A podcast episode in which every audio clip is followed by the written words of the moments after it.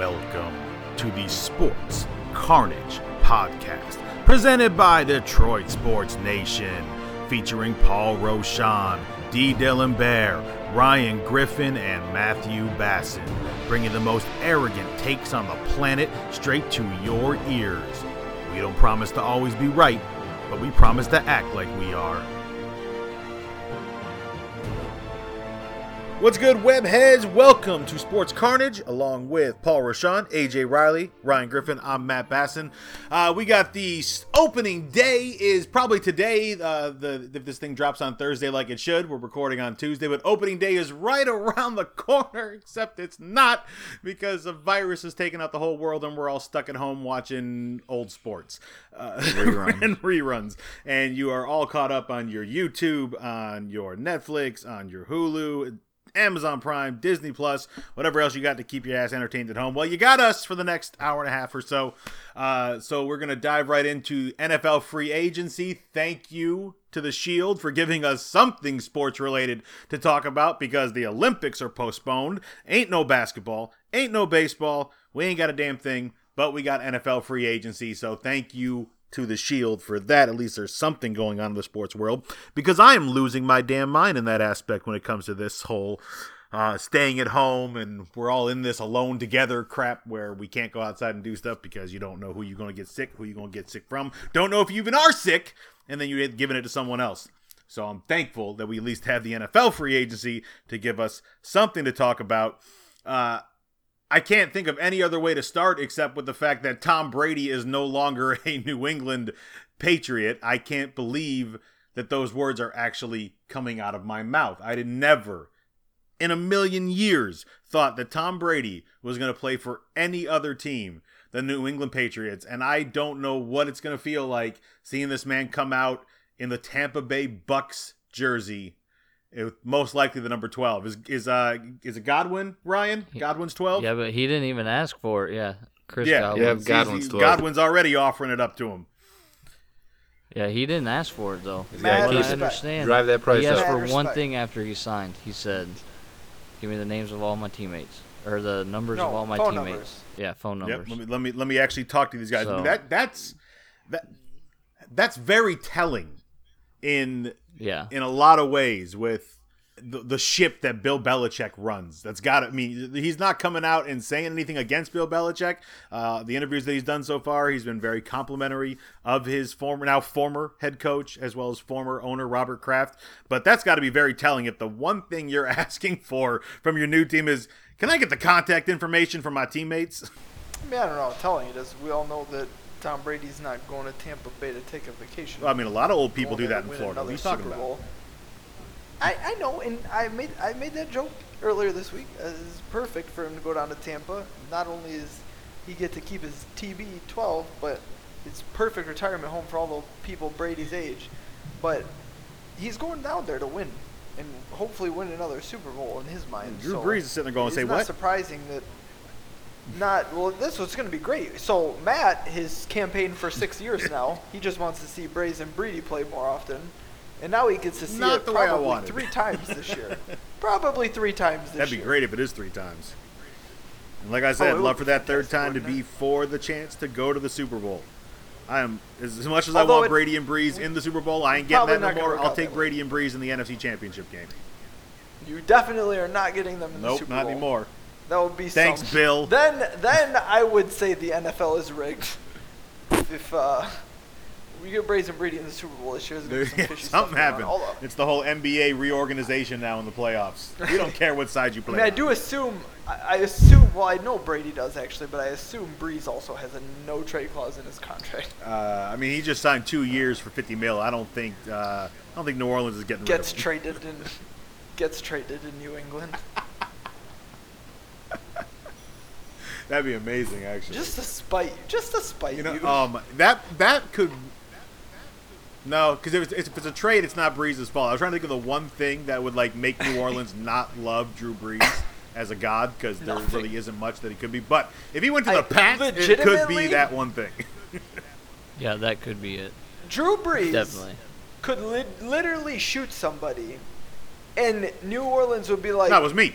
It's the CTE. Nah, it was me. It's not I don't care his what you got on fault. tape, officer. Was That the was s- me. I shot that motherfucker. It's the CTE.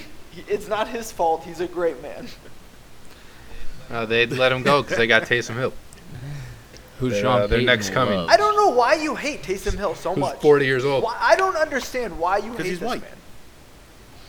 You know That's Ryan fair. don't like Don't white. Actually, athletes. that's fair. We were That talking is about this man's going to be the future of the, the future of the NFL, and he's 30 That years is- old and he's thrown 40 passes in his entire career. factual. He is white, and I know it's very hard. Yeah, Ryan's the right. exact opposite of you when it comes to that in athletes. Hey, so who adjusts that's better? why Who who's gonna adjust better to this transition though? Like, is Belichick gonna adjust better, or is Brady going to adjust better? Oh, that's kind of unfair to Bill. You think? Yeah, I think that's really unfair to Bill. Yeah. Can I read you a stat? Have you seen this stat? I don't know which I stat don't know. it is. I've read don't lots know. of stats, but All right. So I'll know I know there's lots me. of stats, but I'm as far I, you read a lot, so I didn't know if you'd known it or not. But Well, I might know it. Okay, But I'm not going to know do you until know you tell how me. many how many career wins Bill Belichick has? with without Tom Brady, Uh uh Oh, Is this, No, is this no, as a head coach? what is it, As a head coach. Something. He's Regular season, don't Oh. count postseason. 180 something. You're right, 187. In that time, 136 and 39 with Tom Yep. Brady. Without Tom Brady, 51 and 65 Right. in the regular season. So Well, he had bad And he did before turn the had Browns Brady. around These are before the the whole Browns and shit. debacle of them, mo- you know, sneaking out of Cleveland. The Browns were on the up. I'm just when that that's why I asked that question. Like I wouldn't say he turned the Browns He around. got them into the I would say he playoffs from where on the they right were. That's turning them around. I would say he had them on the right track. so who adjusts better though, right? Like I think that's Well, I don't know that. I don't know that there's uh, really an adjustment for Bill. Like they're going to win less games, but he's not going to run his locker room any Okay, different. so maybe not adjust, but who You asking who has a better season? it. No, Who- it's who is No, the you- cornerstone of their success? very much underestimate what Tom Brady Bill meant Belichick. as a leader, as a secondary coach, as a many things. There is going to be a huge adjustment, not for culture wise, but as far as how things are implemented, as far as Bill's involvement in some aspect of the teams, as far as so in think about so you got McDaniels is already on his way out of New England. He had literally had a head coaching job spoken for with the Colts backed out at the last second, went back to New England. He's going to get another head coaching job offer. Uh, Bill Belichick, defensive guy, obviously. I'm really curious to see what happens when both McDaniels and Brady are gone. Talk about an adjustment. I mean, he has to get someone in there that you, you don't have a guy like McDaniels that's been there forever, and you also don't have a second coach on the field in Tom. This is why I think Tom Brady's going to adjust better because the Patriots don't have much of anything right now offensively. No. They don't have wide receivers. all. And they don't know who their quarterback is. It might be Jarrett Stidham. I hope it is, personally. I liked Jarrett Stidham at Auburn. I'd like to see the kid get a chance. Brian um, Hoyer. Well, he's going to get a Brady chance. has weapons. He doesn't have much of an offensive line right now, and they need to fix that in Tampa Bay with a quickness. If you if you're going to pay all this money to the greatest of all time, possibly, you better protect him. And right now, they don't really have the guys to protect him. They have the weapons for him, but they don't have the guys to protect him right now. Uh, but I think just based off of who Brady has versus who Bill has, I think Brady's going to adjust better to unless unless the Patriots make drastic changes. Well, for me, it's not really a question of like who's going to have the better season because I think the Bucks are going to be a better team next year than the Patriots will. But I just don't know that Bill runs a different ship at all without Tom Brady. I mean, he tried to trade him three years ago when uh, the 49ers called about Garoppolo, and then Bill counter offered with, "Well, what what do you know? Do you want Tom Brady instead?" And then according to was it report Wickersham, um, they said Robert Kraft came in and quote unquote shut that shit down or something. Well, I, I think a better What? question to to capture the spirit of what Matt's asking, or at least what I AJ would have asked? done didn't is. AJ asked. Oh, I'm Yeah, AJ sorry, is. AJ. My bad. I misspoke. Who wins a, s- Who is more likely to win a Super Bowl before they retire? Bill Belichick or Tom Brady? I'll say Belichick because he's got more years left in his tank than Brady does in his as a player. Does he though? I, I think so. I think after these two years, I think Brady's done, I well, yeah, I and Belichick can coach for ten more. But there's nothing that's going to say that Brady's not going to win a championship in the next two years. And there's nothing to say that Bill. I know, but it's such a, it's such a short window.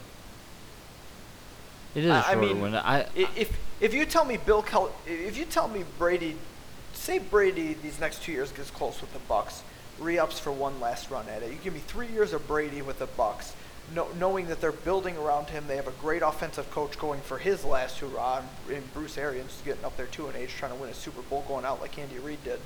Um, and you give me Well, Andy Reid didn't go out. getting older in his career. I mean, Andy Reid does not have still very much Andy here. Reid does not have 15 years left as an NFL head coach. I think we all would agree to that. So Because He just ride past does Mahomes. anybody in the attack. league right now, other than Kyle Shanahan, have 15 years left? Do you think? there's a lot of yeah, I mean, what's his? Uh, or younger. I mean, we're Rams talking about guys that are close to all of a sudden. 70. Oh, Sean Bruce McVay. Arians is 60. Sean Bruce McVay. Arians is 67. I think he's really old. Uh, Bill Belichick's right up there, 65, 66. He is old. These are Yeah. old ass men. Um, so give me three years of the Bucks building around Brady and making one last hoorah, versus hell, give me eight years of Bill in New England. And do I think they find the right quarterback and the right mix of talent to get it done? I, I would be surprised. Trevor Lawrence, There's a baby. lot of variables so in if they tank for Trevor Lawrence, and I already said this, they tank for Trevor Lawrence. I'm a Pats fan. Like I don't even care anymore. Like I will finally, goodbye Lions. You, you had a 50-year head start and couldn't do the thing, and the Pats go from winning a Super Bowl to drafting Trevor Lawrence. Like if that happened, like I can't stick with my franchise anymore. Like I don't care. I, I'm done. But I don't. So I you're don't a Such a foresee liar. You ain't giving up on the I don't- ever. Shut up. I want. I know you want so to. Every. Lions fan wants does. to. I want to. Every Every want Lions so Lions fan bad. fan wants does. to, but we're not going to. But being realistic, I, I don't. There, I foresee no outcome where they actually tank and get Trevor Lawrence. So, barring that, I don't know. not only do Starting they have Brian to, Hoyer, Hoyer's a good start. right, starting Hoyer or Stidham. Not only do they have to year. find a quarterback, but a quarterback's only one part of it. They had a quarterback last year, and they didn't look that great. And you can say what you want about Tom Brady, but Tom Brady was not the reason for a tenth of their That's issues problem. last year. No weapons. They have his O-line is neglected shit. for a long time. Not just no weapons, no weapons, no O line. But the O-line no was not- Makers. You, is different, You have But that was always even- their calling card, even though, wasn't on it? Like defense. That was always the calling card of the Patriots. Like So the thing with stout the Patriots defense is and a solid offensive line that then piecemealed their receiver Deion So Brandt. that's the, the the right? first that's Like, thing three-peat, that- yes. The the second that Pats Brady so had some well. stars. See, I disagree with that. It's not not about the stars, but the Patriots never had. It's not a three-peat. You know what I you- mean? Whatever. The first three, the first, the I Three out of so much. four. Three out of okay, four. Three out of was the seven, Three six out foot and under wide It's close. receivers of Deion Branch, David Givens, and uh, The Troy Brown. Patriots never had a ton of replacement level players on these teams. They They had Dillon, though, for you. above average players up and down the roster that also fit really well and knew their role and were coached spectacularly. They were good at getting above average players into their system. And when you can do that, so you're not paying them top tier money, but they're still giving you better than what most guys are. You, you don't need a bunch of superstars. You need a team of really good above average to good to Oh, so a they're the Michigan State of the players. NFL. The problem is the last couple years, they've been a lot of replacement level and below average players on that roster. Their offensive line, it wasn't decent, it was bad. It was a negative, a big negative. Some of the skill, the lack of skill position players. It wasn't that they, oh, you had a guy that had a little bit of talent, but he just wasn't a big name. No, they don't even have the talent. So not only do you have to find a quarterback, but you have to build up the talent on the roster. And I don't know if you guys pay attention, and most people don't because Bill and Brady masked a lot of New England's everything. So uh, people look at the success New England have, and they just assume that oh, everything New England does is great, and the New England way and the Patriot way is just all full of success. You know that the Patriots kind of suck at drafting. Like I don't know if you've looked at the last I don't know six years. They don't draft that well. The only reason that they've been able to keep a semblance of talent in and out, besides being really good and being able to attract free agents at a, at a bargain, is the fact that they draft so many freaking players. They're really good at, they don't trade up a ton, and they trade back, and they flip picks for undervalued players all the time. So you'll see the Pats send a fifth round pick for a difference maker. They'll send the Lions a seventh round pick for Kyle Van Noy, who starts and helps lead the defense to a couple Super Bowls. Like just absurdity like that. And they trade back a ton and they just accrue extra, extra, extra picks. The thing is, they haven't done a lot with them. I, they have drafted way more Aaron Dobsons than they've drafted drafted Tom Brady's. They aren't that great at drafting. So despite all their things, you don't have Tom Brady there anymore. You they have to start drafting better. Like they have to get more value out of the guys they actually end up picking and getting on their roster. They have to find a quarterback, and they have to do that in a very changing AFC. So if you're giving give me give Bill 10 years and give Tom Brady 3 and I still think Tom Brady has a better chance to win a Super Bowl than Bill Belichick does before both of them retire.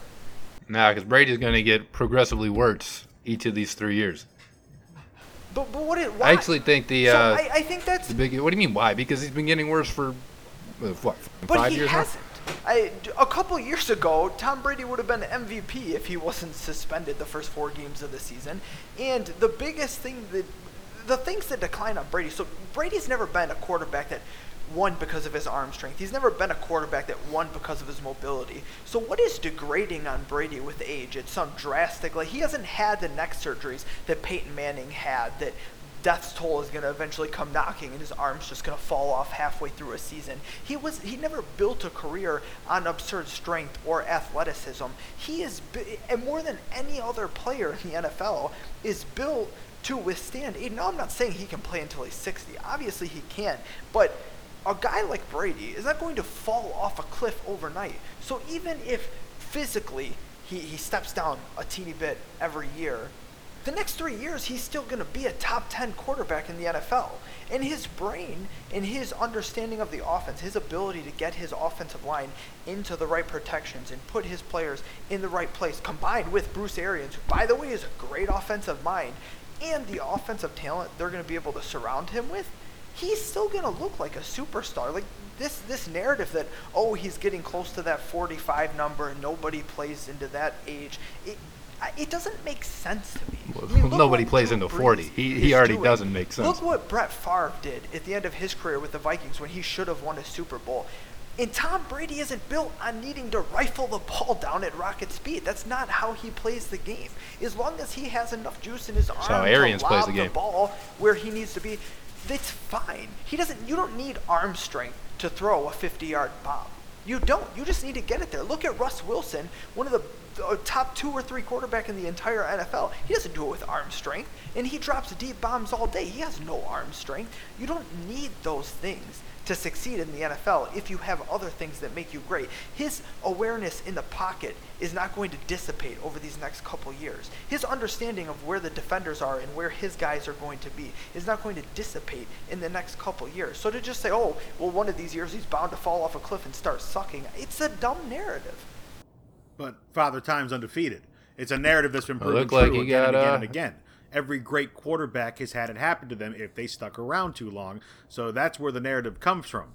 And if he doesn't have the pieces to block for him, which right now Tampa Bay really doesn't, he might not be able to react as quickly to get rid of the ball. And you are dealing with receivers that are used to a Jameis Winston who holds the ball too damn long, throws it really freaking deep, and now they got to start getting used to sharp routes, underneath routes. I think Godwin's gonna, you know, be great for this, and we'll see what happens with Evans, a big body, and that's really helpful. He can be a Gronk like there as far as a for the wide receiver for Brady, but no O line protecting him right now, and that needs to be addressed if we're gonna see the best of Tom Brady going forward.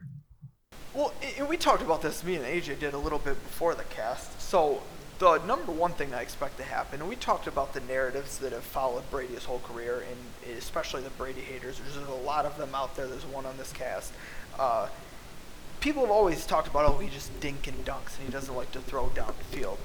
I think that's a huge part of the reason that Brady wanted to go to a team like the Bucks, because so Arians is always at the top of the NFL in average air yards attempt. He chucks that bitch downfield at all times. Like he, his quarterbacks are slinging it, and he's rolled out guys like Drew Stanton out there, and his quarterbacks are still slinging it. Like it doesn't matter who you are, his quarterbacks are slinging it. I think Brady, part of Brady, wants to prove that not only was it not Bill, not only was it not just I'm, I'm not a system quarterback. It wasn't New England. It wasn't this.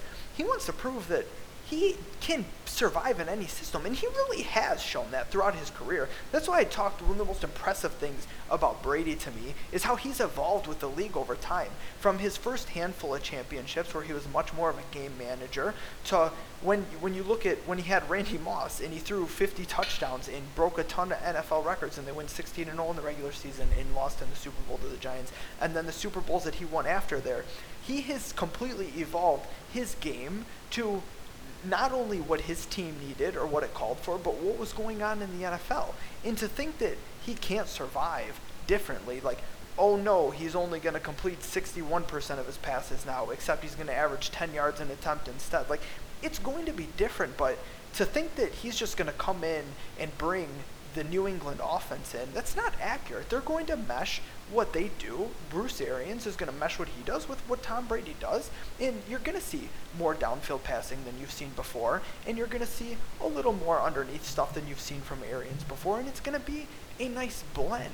To, to think it's just going to be, oh, he's going to dink it, I don't see that happening. I think it's going to be a very good marriage, and I think he's set up really well to do it. The offensive line is definitely something that needs to improve. We all talked about that. It's the biggest weakness. It's the biggest advantage that both in his own division that Drew Brees has with the Saints right now, and if you look at where Philip Rivers, the other old man that moved this offseason, he went to the Colts. They have a super good offensive line. Although Tampa Bay did just sign one of the Colts starting offensive linemen in Joe Haeg um, at guard. So they're addressing it. They're working on it. But there's also a huge difference between protecting Tom Brady and protecting Jameis Winston.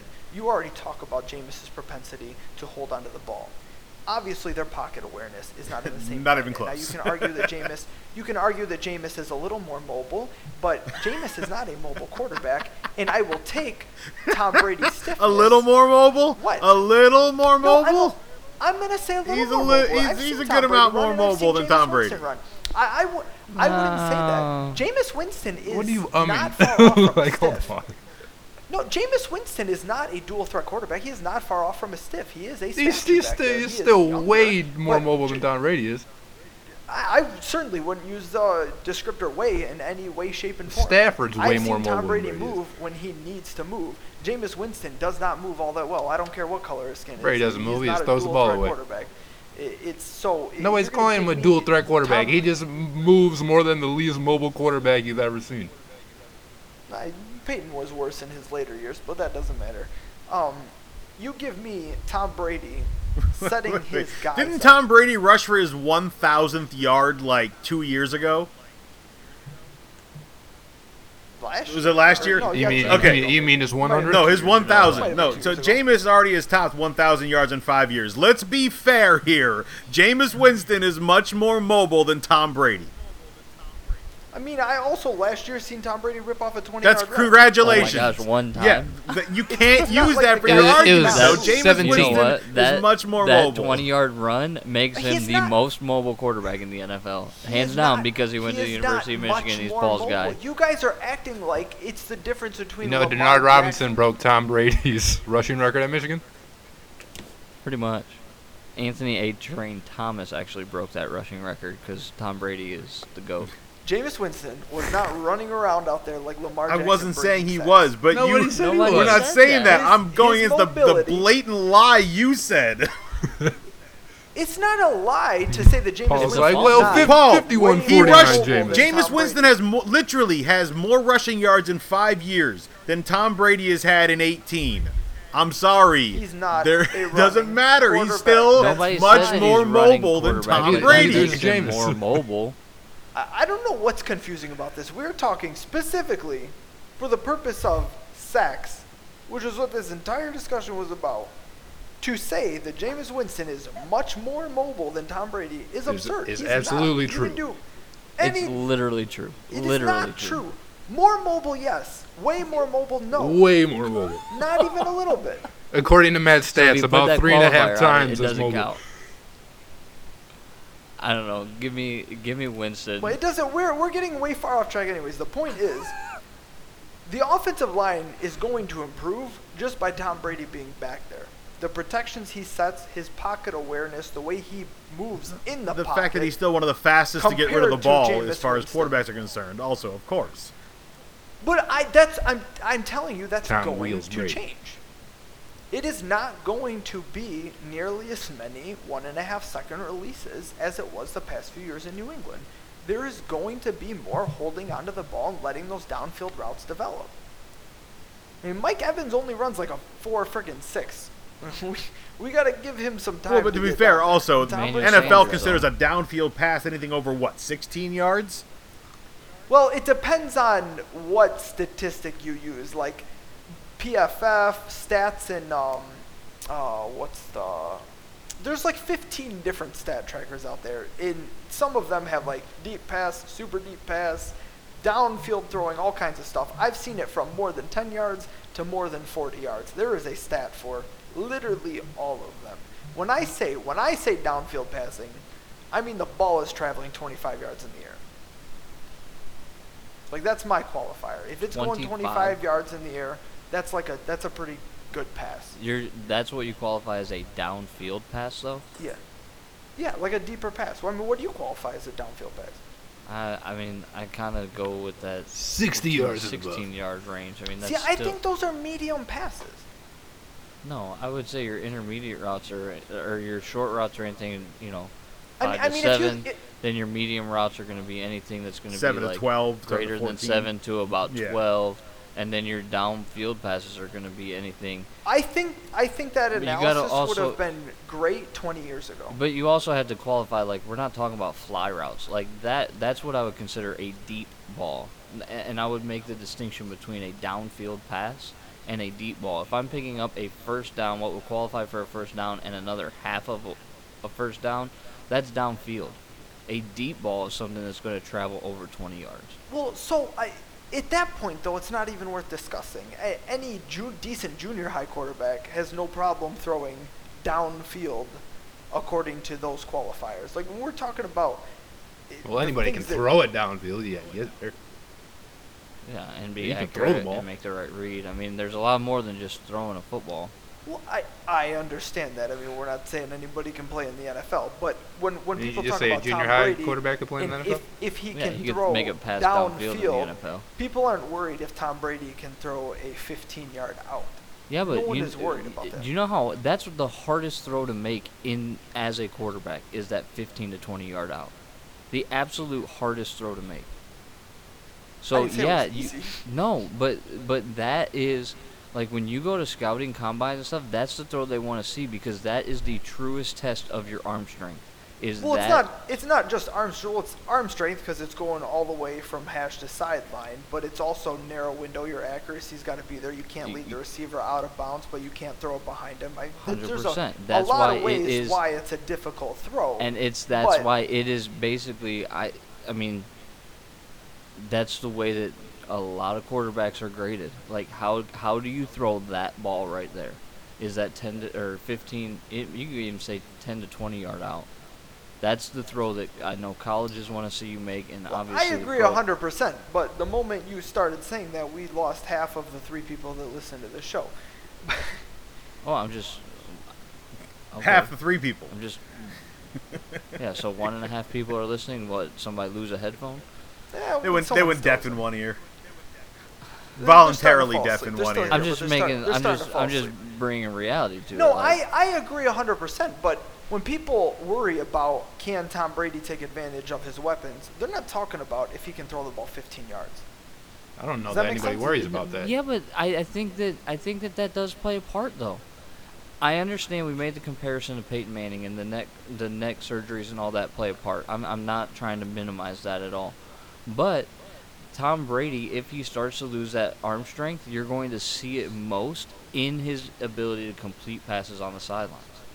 Oh, I, I agree 100%. That's the first So place it it goes. is- not it not is just the play a part. sidelines, but tight windows over the middle of the field. So Tom Brady loves to use his tight ends. He, Yeah. he loves to hit the slants. But when those windows are shorter, and that and that's we talked about this before, or I think on this podcast we talked about it. I've talked about it in many other places, if not.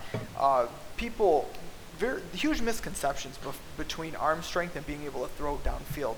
The biggest advantage that having a strong arm does has nothing to do with throwing the ball further. Any quarterback in the NFL can drop bombs. It just takes them a little longer to get there, and they put a more little loft on them. Mm-hmm. But it doesn't matter if you're airing that bitch out when your guy's got a guy beat. You just got to get the ball there. It doesn't matter if it takes a minute to get there. What matters is the small windows. The most jaw-dropping throws that a, that a guy like Aaron Rodgers or Matthew Stafford makes, they're not the throws that they throw 40 yards downfield. They're the 15 to 20 yard, bo- just bullets that they Yeah. fly in between three defenders that a lot of quarterbacks couldn't even attempt. Those are the hardest throws in football. But at the end of the day, those aren't the throws usually if things are going well and your offensive structure is working and you're not running a, a you're not a poor team constantly trying to come back in games those aren't the throws that you need to live and die on. If you're in that position there's already a good chance you've lost. There are so many other ways to move the football down the field. You need that in your arsenal but if that's what you're relying on you've already lost as an offense. Okay, as much as I would love to stick with the Tom Brady chat, uh, there are a lot of other names that made moves Tom Brady's yet at that. in the free agency period so far, and in my mind, the best move is quarterback related, but it wasn't Tom Brady to Tampa Bay. The Indianapolis Colts going out and grabbing Philip Rivers out of that ridiculous messed up organization. Basically, the Lions of the AFC, except they actually make the playoffs. The San Diego, now LA Chargers, which are a joke of an organization and have been forever. But Philip Rivers on a team with a real offensive line, has real weapons, has a running game, has a defense. An offensive line that just lost a starter though. I know they lost a they'll be all right but shut up I think the Colts have solidified themselves as the third best team in the AFC this year, behind Baltimore and Kansas City. I don't. I don't know. I, I like their instead, chances instead of just responding. That seems Rivers. lofty. Well, I have the. If that seems lofty, you're gonna hate this, AJ, because I have the Colts winning the Super Bowl. So Oh my god. I would love to see it. just Not, because, oh my love just to see because it. Rivers Philip Rivers signed, is a phenomenal quarterback still. I don't know. I I, I, like, don't here's think the deal. people I, understand how good Indianapolis is. Uh, Well, yeah, I would agree with you on that, Paul. But maybe from my perspective, where I'm looking at this is, I just have never, and I can't tell you what I base this on. Maybe it's because he ran Drew Brees mercifully out of San Diego, so we could all see and witness his greatness and not dying. No, that a was the Chargers being an inept organization. That's what I just said. Also, That's literally what I just said. was But Eli I- Manning's fault as well. That was all. You're 100% right. Um, but I just Well, I Drew have Brees didn't never, hurt. I have never No, been no. impressed with Philip Rivers. I, I just- feel sorry for you. I mean, I, I'm not saying he's not good. I just like I wouldn't want him quarterbacking Uh, my he- team. I don't trust him. Yeah, yeah, I'm not impressed with him now. He and he has had a fun, a phenomenal career. If you look at the numbers, he's probably a Hall of Famer by the numbers. I don't know if he ends up Literally a Hall actually of getting in. He will be a Uh, Hall of Famer, 100%. But continue. Sure. I just yeah. I just Almost I took down the I just- 2008 Patriots with a torn ACL. But now, I mean, Yeah. Okay. Seven pages, but whatever. recency Like- bias. Like he had 20 interceptions last year. How Right, You like- want that on your team? Bad I- team around him. It's a bad team they had But- last year, of the Chargers. Did they not have? Chargers might have had the only offensive line in football that was worse than the Pats last year. Okay, Like- so their offensive line was bad. I'll I'll grant him that. Uh, not even gonna try and make an excuse about that. But he still also had weapons. Weapons don't matter if you don't have an offensive line. But at the same time, I just He just didn't play good. Like I don't know. I've I've always just thought he was overhyped, and it's just again personal opinion publicly expressed. Like he's always a guy I've stayed away from in fantasy football because I just don't trust him. So Philip Rivers is a lot, a lot, but not quite as good as Matthew Stafford. A lot like Matthew Stafford. Very similar quarterback, very similar ability, similar play style, and similarly have had to carry some just putrid teams. Now, I, I agree with that. Hold on, and I don't mean to cut you off, but here's the thing. I like Stafford over the last few years has become much more trustworthy with the football. Yeah, hundred percent. And at the beginning of his career, he wasn't. I think that's a been a detriment to the Lions the past few years. I Oh. think people vastly overrate interceptions, especially when they are trying to force the issue um, and trying to carry a bum ass team, which is what both Philip Rivers and Stafford have done for a long. And not just bum ass teams, bum ass Rivers. You can knock- organizations. You can, oh, for sure. You can knock Philip Rivers for the early part of his career when he had LaDainian Tomlinson and he had a healthy prime Antonio Gates, and there was a lot more going on around him, and he put up good numbers, but they didn't win a lot, which kind of was what Stafford did, although he still never really had a great offensive line. I mean, their, their careers have actually just been eerily stupid similar. Um, but and maybe that's why I like Philip Rivers so much. Another guy that just gets no respect, except the fact that he will be in the Hall of Fame because he didn't play for the Lions. He played for a slightly better organization. Not great, Matt. Don't get crazy, but definitely better than the shit show the Fords are running. But Philip Rivers, his biggest problem in the last how many ever years, besides the offensive line being putrid, besides feeling like he has to do everything himself, uh, you talk about the interception number. Yeah, he threw 20 picks last year. Uh, What did you want him to do? Not throw Uh, twenty you picks. want him do you want him to throw it in the dirt every play or take a sack or get stripped or hand it off to Austin Ekeler 70 times a game like what is he supposed to do uh, yeah you got Keenan Allen but Keenan Allen doesn't have time to get open I, I mean, there's not there's only so much a quarterback can do and you've seen it last year against the Lions Philip Rivers literally threw the game away first down in the red zone throws a pick to Darius Slay and you s- man that's that's a bad football play. Why did a good quarterback do I that? I thought that was a deep pass. Because he felt like he had But to not do it. now. He forced the Yeah, issue yeah, on the for because he has to. He's not in a good situation. He didn't. He didn't have to make that. that. is I- shot. I disagree with you. I- you don't to do have to. Everything. I himself. disagree with you. I, I So it's it's I, so I get, easy I for get you to the, sit here and sit on your couch and say, "Man, that was a dumb play. He didn't have to do that." But when you're throwing 50 times a game and you're in the moment, you can't trust a goddamn person on your roster to make a play, and you literally feel like you have to do everything yourself. i- It is. It is so easy to make that pass and feel like you listen. I get you're right, we can but that sit doesn't here mean that it's and right. analyze and say that that was the wrong play and he shouldn't have done that. Yeah, that's true. But to understand that that doesn't define him as a player, that that doesn't mean he's a bad quarterback, to take context to the situation and to realize that when he goes to a team like the Colts, to an organization like the Colts, how different it's going to be, how much better his place is going to be, and that he can play within the game and within himself, and how much that's going to change for him. It's going to be night and day. The Colts have so much going on. And young talent, too. They have a very good offensive line. They are good at pass pro and running the ball. Their defense is full of young, very good players. They are a solid team that literally is a quarterback and a couple small difference makers away from winning it all. They are right there. You get a difference maker at a skill position. You you make a splash signing, draft a guy. They hit on a couple draft picks this year and they win the Super Bowl. Like, there's so many ways for them. Bring in a guy like Philip Rivers. It's gonna get. When is the last time Philip Rivers got to sit and scan the field, comfortable behind an O line? Like I can't even About 2008. imagine. yeah, it's been th- over a decade, dude, for real.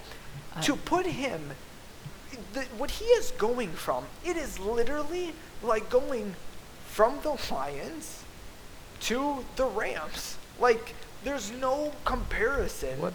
to what you are joining, how different it is. It, it'd be like if Stafford, if Drew Brees retired and Stafford went and joined the Saints right now. Like that's the jump up in, in what's around you and how much different is your game going to be. So I don't care that he threw 20 interceptions last year. He didn't forget how to play football. His Well, arm looked like it. didn't fall off. Philip Rivers is an extremely good quarterback, and you can write that off at your own peril and not be impressed with a guy who's going to be in the Hall of Fame very shortly after he retires. And that's Right, fine. like that's your prerogative. But they're my Super Bowl favorite. But I, I mean, that's Oh, no. Favorite? favorite. Yes, mine. Hell no. I, don't know. I think they're winning the AFC South. I, I I, think they're running away with I, it a I little. agree. Yeah, I don't know. I, don't think I don't think Houston's I'd- catching I'd him. never be I don't on think Tennessee's train. catching him this year. I think even though even though Tennessee got a lot better in how they've worked things out with Tannehill and Derrick Henry and all that, like I really like the Colts going out and getting Philip Rivers. Now, you know, maybe it's because I covered them and I got to know them a little bit and followed their, you know, did their stuff with the Chargers. But I really blamed everything that went wrong with the Chargers on the ownership. Getting to see them up close and see how they run their organization, it's just it's just a shit show, very much like the Fords and the Lions. And I never expected much out of the Chargers, despite everything that Philip Rivers could do for them, despite Antonio Gates, despite the weapons. It was just when you have bad ownership, it travels down to the field. And we've seen it firsthand in Detroit for many, many years. And I saw the same thing in San Diego. The Chargers got closer, 14 and 2, went to an AFC championship, all that stuff. But they it's just bad ownership. And it went through and took out several hall of fame players and took them out of chances they deserve to be in. And i think philip rivers is I, I agree with paul absolutely a hall of famer. I think he's a much better quarterback than eli manning ever wished he could be and Oh God, it's don't even bring his name into this. I honestly would rather have him than Ben Roethlisberger in a lot of ways as well too. And so I, you know, in a lot of ways, I think he is the best quarterback of that class. He is just obviously the one without any rings out of those three. But it's not his fault. Well- and I think we're going to see something this and- year with the Colts, where Philip Rivers is going to, at the end of this, probably sign a three-year deal after this one-year prove-it deal and have something going with the Colts for a couple years. Yeah, see, look, like, don't misunderstand me. I don't, I'm not saying it's a bad move by the Colts. I, I think, given their situation and the bombshell that was dropped on them before the season last year and the way that they kind of hung in there and performed last year was admirable. This is a good move for their organization. I just am not sold on the fact that Rivers can take them over that hump. I look, I, I get it. He's a victim of his circumstances in San Diego. 100%. Not going to say that I disagree with that. But at the same time, like he's also responsibility for or he's also responsible for decisions that he makes on the field. We're not going to blame that one play in Detroit on him, Paul. I get that, but I feel like that's a small microcosm of kind of the entire way his career has gone. I get feeling like you have to carry the team on your shoulders, but the only way that you carry the team on your shoulders is to make sure that you're protecting the football as well.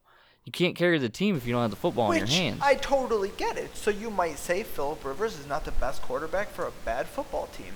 But very lucky for Philip Rivers and very lucky for the Indianapolis Colts. They're not a bad football yeah. team. Yeah. Okay. Great. I, and that's fine. I. I'm just saying I'm not sold on the guy. I, I'm I'm not saying I don't respect him and I don't and that I don't respect his game because he's obviously had a wonderful career, um and and I I do respect the heck out of that. I just, you know, I just he's not a guy that I would want leading my franchise right now. Yeah, I feel That- pretty. I feel pretty much the exact same way that AJ does. It it should help them win the the South, but to me, it doesn't put them in, in contention to win the AFC. Especially when you're dealing with a juggernaut like the the Chiefs right now. I mean, that team's very, very, very good. The problem with the Chiefs is the Chiefs lack balance. And it's not going to get better. It's only going to get worse. No, not in today's NFL, Paul. What What do you mean not in today's NFL? You don't yeah, need good balance luck on paying offense. Patrick Mahomes forty million dollars in Yeah, fix, okay, if you're your defense. listen, listen, if you're talking about balance on the financial side of things, I would 100% agree with you. I took that to mean balance in the offensive play calling and Oh yard. no, I don't. I don't care Okay, if you pass okay. a hundred times or run a Okay, hundred times. alright, That so make, then you, I- you get the ball where it needs to be when you have the ball. That's Yeah, fine. No, I I, mean- I, I'm not, I don't care about that at all. Okay, it's alright. not. I get what you're any- saying though. Balance in consequence to me. in the financial records, 100%. Not just financials, but your defense and your complementary football and a lot of things. I mean, Mahomes Yeah. is the best quarterback in football, and that could mask a lot of issues. And it did mask a lot of issues. yeah, Let's not enough. It I mean, did. the Chiefs came back Their in every single was one of their that games. great they were year. trailing in every single one of their playoff games. They came back in every single one of them. Because their defense was not that good, but it did mask a lot of The problems. 49ers are idiots. They should have grabbed Tom happened? Brady because if he'd have been in that Super Bowl last year, the Chiefs wouldn't have won it. Uh, No, that's a, that's 100% That's because he's more that's mobile a than thousand Mahomes. percent true. But I think there, I think there's 12 quarterbacks in football. And 12, actually, probably wherever you rank Garoppolo, every quarterback you have ahead of him would have won that Super Bowl last year. All of them. Like he was the cutoff, like losing that Super Bowl. So if you So think Matthew Stafford quarter- wouldn't have won that Super Bowl. Shut your mouth. I know you're fucking with me. I will come to Dearborn. Well, you see, you'd have to Good, get to the Super I don't Bowl live in first Stop Dearborn. to win it. Go ahead, Go go, to Dearborn, have fun. Stop there. it. Nowhere near AJ. Stop See it. Ya. Oh, Paul's definitely have- gone to Dearborn before with intentions So of. Jameis would have won that Super Bowl, but not Stafford. Gotcha. Stop. 'Cause he's way if more have, mobile. If you have 13 quarterbacks ahead of Jimmy Garoppolo, 13 quarterbacks would have won that Super Bowl for the 49ers last year. God, I'm still mad about Not that. disagreeing. I mean, f- the, the 49ers. They blew it. They blew definitely it. the better team. Yeah. Seven minutes left in the game. it. Go on a nice long march and end that damn game. Kill that clock. Run the ball.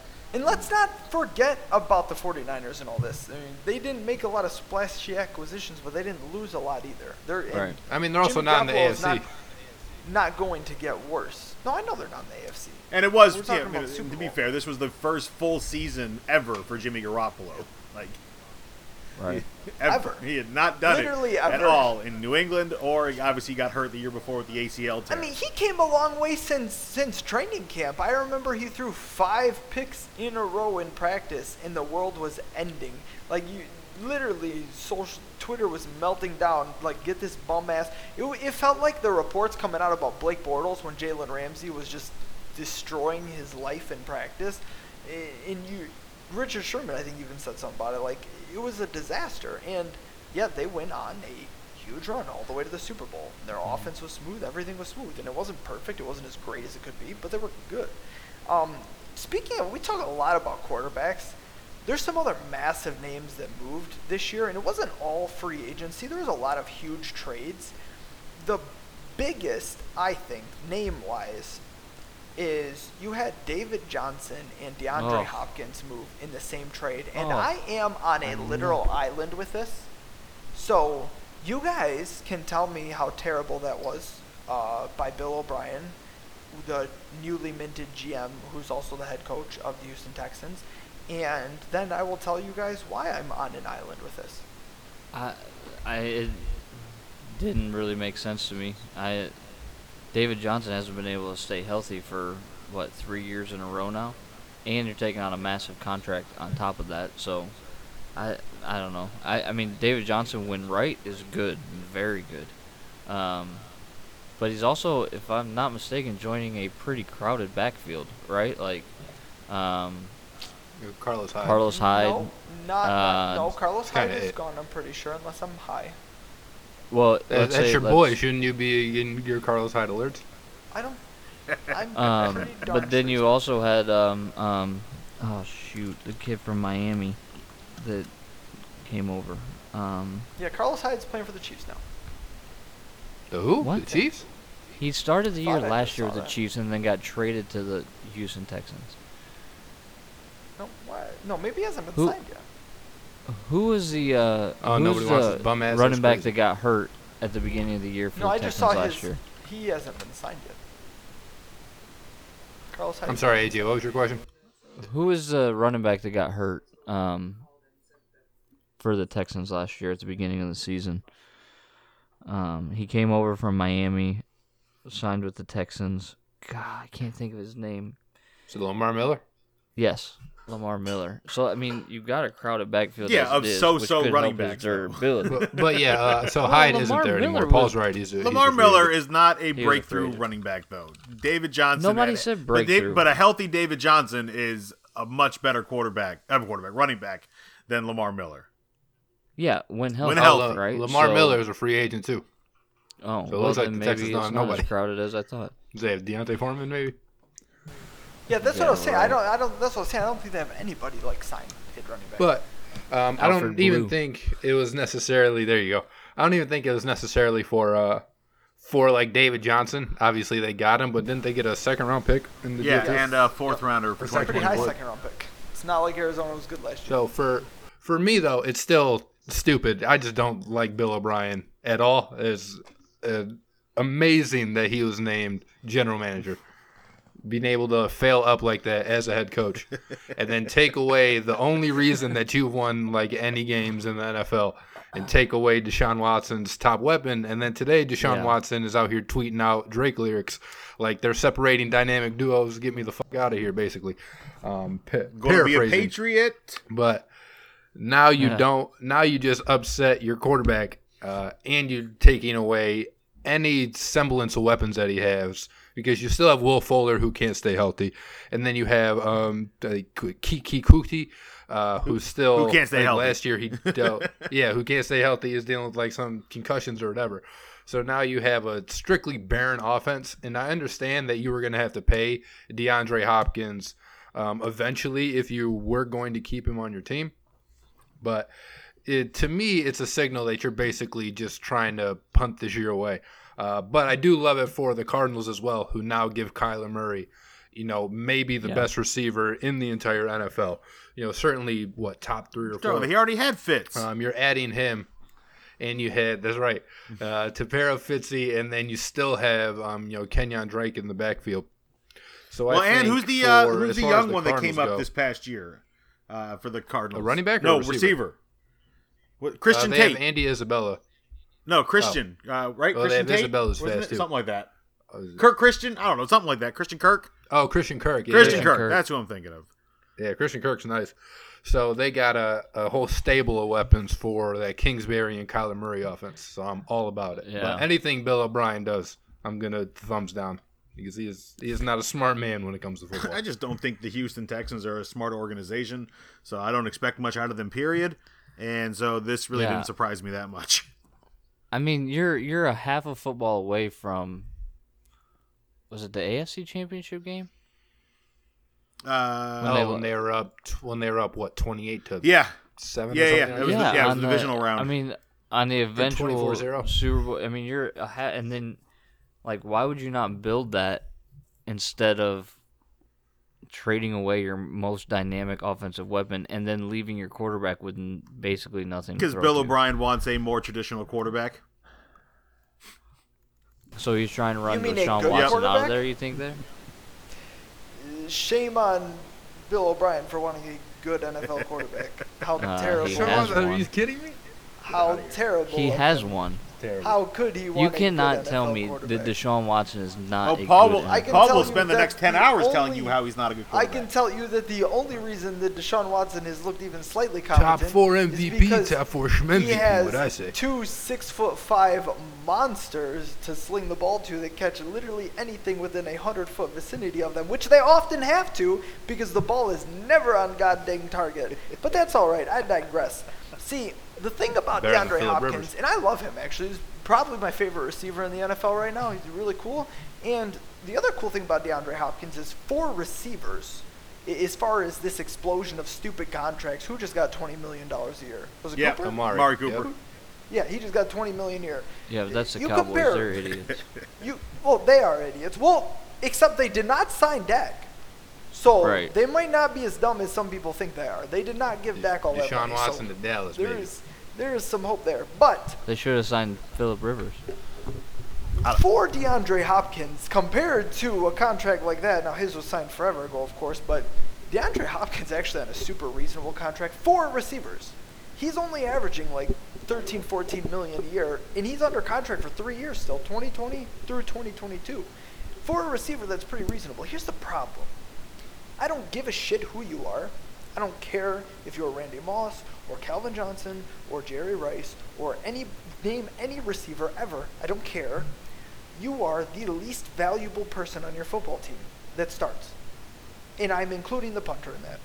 I don't care. including the fullback. Your impact on the your single-handed impact on the game is less than literally everybody else's. For you to command salaries over $10 million and act like it's going to help your fucking team is absurd. And how teams continue to still pay receivers like this is mind-blowing, especially when they never win anything. Eh, where are these $20 million receivers winning Super Bowls? They don't exist. It's hard enough to pay a quarterback $25 million to win a Super Bowl. You're going to pay a couple receivers $15 million a year and hope you're going to win it. No, it's not going to happen. You don't need receivers. Give me a good offensive line and a decent quarterback and a decent defense a thousand times over but, but for the best three receivers in the NFL. It's stupid. You don't need these Texans great don't have any. receivers to succeed in football. Deshaun Watson might because he can't throw a goddamn football to save his life. But as far as a team that's actually going to win a Super Bowl, no, you don't need them. So you are getting out of not the worst receiver contract, but still a $13, $14 million a year contract for a receiver to help build an actual team. And you are replacing that with David Johnson. Now, David Johnson makes a decent chunk of change. It's not like he doesn't make a bunch of money. He's making 10 million this year and then 8 million next year, which is not chump change, but he's more valuable than a receiver. He's hella more valuable than a receiver. Not on the bench. And you're paying him less. So not only do you get to ship off a player, if you take just a player for player swap, you're saving money and you're getting more value. On top of that, you're also getting a second round pick. And there was some other stuff involved too, but this is the main parts of the trade. You're getting a second round pick, which is going to be should if you don't suck at drafting, or you can even trade it for a player that you already know is good. But your second round pick you were hoping is going to turn into cheap labor for another good starter. Give me that all day every. You talk about well, why wouldn't they want to build something? They just had the Super Bowl champ on the ropes. Uh, a that was fool's gold. The way that unfolded was absolutely absurd, and that's why it unfolded so quickly for them. And you can say whatever you want. Listen, I understand why Bill Bri- Bill O'Brien gets hate. I get it. And I'm not going to sit here and tell you he's the best coach ever, or that he's going to be a good GM.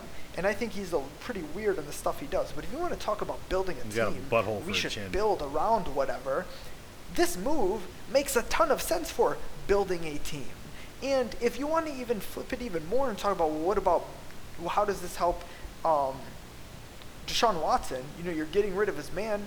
Uh, maybe they want a little dynamic duel like they've seen in Baltimore across the way. Uh, their AFC counterpart. Uh, You get a dynamic running back with what should be a dynamic dual threat quarterback, and instead of relying on your quarterback to do things that are not to his strength, you come up with a ridiculously good counter and option game running the ball all over with both your running back, really good running back, and your quarterback, which opens opens up the passing game more than any receiver ever could. You don't need Nuk if you have guys wide open because teams are terrified of your running back monster, of David Johnson and Deshaun Watson, and however else you decide to roll out there. You talk about building a team and changing an identity and the options it gives you. You're giving me David Johnson and a second round pick to not overpay a receiver. Those things are going to have way more impact on my team, and I'm paying less for them. I don't So think anybody's team- terrified of. From a David team Johnson. building perspective, you don't have to be terrified of David Johnson. But from a team building perspective, this makes all the sense in the world. Nope. And people get all caught up in the, oh, he's a big receiver and he's one of the best receivers in the sport and it's all flash. It's all flash and no substance, dude. If you're actually building a team that wants to win something, this move makes all the sense in the world. No, because the player you got back is broken. Listen, I know you're upset because Kenyan Drake, who you hate on, made him expendable. I don't hate him. But What? I hate on Carlos he's still Hyde. a I really good running Drake. back. The hell you ain't hate on I Kenyan love Drake. Kenyan I'll pull the receipts. Hey, let me. I'm looking at Johnson's contract. Um, he's owed 10.2 this year, 7.95 next year. If they were to cut him, they'd take a cap hit of nine million, but then have dead cap space of three million. Explain that for a second. So they save his salary. So he gets so he's got so that his base salary is eight, and he's got a, a roster bonus. In total, total that makes nine million dollars. Yep, there it is. So Okay. they cut him and, and they get a nine million dollar cap hit. But because they're not paying his salary, how his contract is structured, they save six million of that by not paying him at all. So the cap hit itself, if they cut him, is only three million. So the the, the dead cap space is three. I got it. Okay. Yes. So, that's the I mean, number they- that matters They for could if they were to cut him. that But dead I- cap space. Like so, they could that could be the move they're making. Like paying for Well, one next, year, if, cut him. if he doesn't pan out this Right. year, Right. but if he pans out, they're going to extend him for a couple of years. At age 29, Yeah, at why age would you 30? extend him? 29. He'll be, he'll be 29. No, he'll be you add- 30 in the throw two- 2022 You series, throw uh, two season. years onto it. Oh. for a make guy that has a huge history injury uh, injury history. The- his history or his injuries are not the sort that are recurring. They are freak injuries. He has been unlucky. He is not Sam Bradford. Like Okay. it- it's not like this guy has bum ankles. He's got bum everything else. But again, if they don't like him, all right, they cut it. Is not a big deal. You still got a second round pick. You save a ton of Yeah, but money. then and you build Stefon. Diggs got traded for what, a first round pick? And then you get Well, uh, there was a lot more involved in that, but yeah, Stefon Diggs arguably impacts the game more than just um, DeAndre Hopkins does does. not. It makes less money. All right, you could so- argue it, you'd be wrong, but I guess you could argue it. Wide receivers are capable of doing more than catching a ball 50 yards downfield. There are other things they do in a football game, Like talk shit about or their there team be if in they're the media. good. Because Steph, Stefon's got that on lock. He's got weird. God, David Johnson's injury history is so perplexing. So He's got bad luck. dislocated his Mhm, finger that's in it. week 12 of 2016, but he didn't miss any games for that one. The big one, ending his season early in 20 in 2017, was the MCL sprain, followed up the next year with the hand wrist dislocation again, week one, and didn't come back until like mid January. He's But had that's it. weird, yeah, He like it's not fucked like up his yeah, knee a little bit. And he fucked up his wrist. Like the only one that's concerning is the MCL sprain. Like it, and it's an MCL. It's not an ACL. It's not a PCL. Yeah, but even maybe you that got weak wrist is kind of concerning a little bit with carrying the football. You have he's two healed. hands. It's a bone. It's not a big deal. Use the other one. It's really Yeah, not a big deal. Like this isn't a guy that ruptured his Achilles and tore two No, ACLs. hundred Like, percent. I agree with that. I just he's not been durable. I mean, and and maybe and maybe recent history is what's painting this picture because he was really good. Um, he is really good, but maybe recent history is kind of clouding judgment a little bit on this.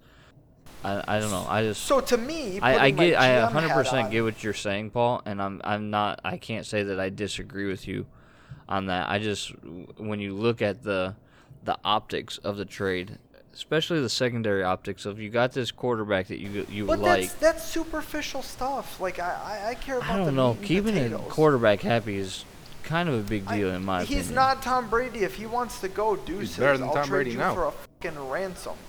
I will trade you for a ransom and replace your ass. Like it, it's not a big deal. Like Deshaun Watson demanding a trade. Bye. That's, that's going to get Bill door O'Brien fired. like, whatever. So I hope it happens. Uh, They never putting say on your GM hat, stupid though, you talk, you talk about the injuries. So David Johnson's only 28. He's still very young. And, okay, not only is he only 28, but because of those freak, although not serious injuries, he doesn't have a lot of tread on the tires. That's true. That's fair. He's not a guy that his, he's not Adrian Peterson that had 300 plus touches a year eight years in a row. Uh, This is a guy who is only 28 and has less tread on his tires than half the running backs in the And, league. yeah, he's literally So- only played two full seasons out of his first five years. and you've seen how dynamic that he is when healthy, which he absolutely will be this year, barring another injury, which there's no reason to expect him to get injured more than anybody else in football. I, I like it. I mean, I like everything about this move. I- I mean, it's it's it's just like last year when the Giants got panned for trading Odell. The Giants won that trade in a landslide, yet were mocked for it. In a landslide, the Giants won that trade, and they got mocked for it. It's all superficial perception. They at least got a first round back. it. Giants got the Giants got a good draft pick, a starting safety above average, and a Eh. starting lineman that they desperately needed. An above average starting lineman, an above average starting safety, Eh. and a good draft pick.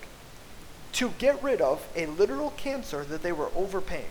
Now, in Nuk's defense, Nuk is better than Odell, and, And he not was a not a drama queen. cancer. Like Yep. he is super cool, and I would love him to play for my team. But if you're going to pay a receiver, he'd be a good one to pay. But again, last year the Giants got panned for the same thing.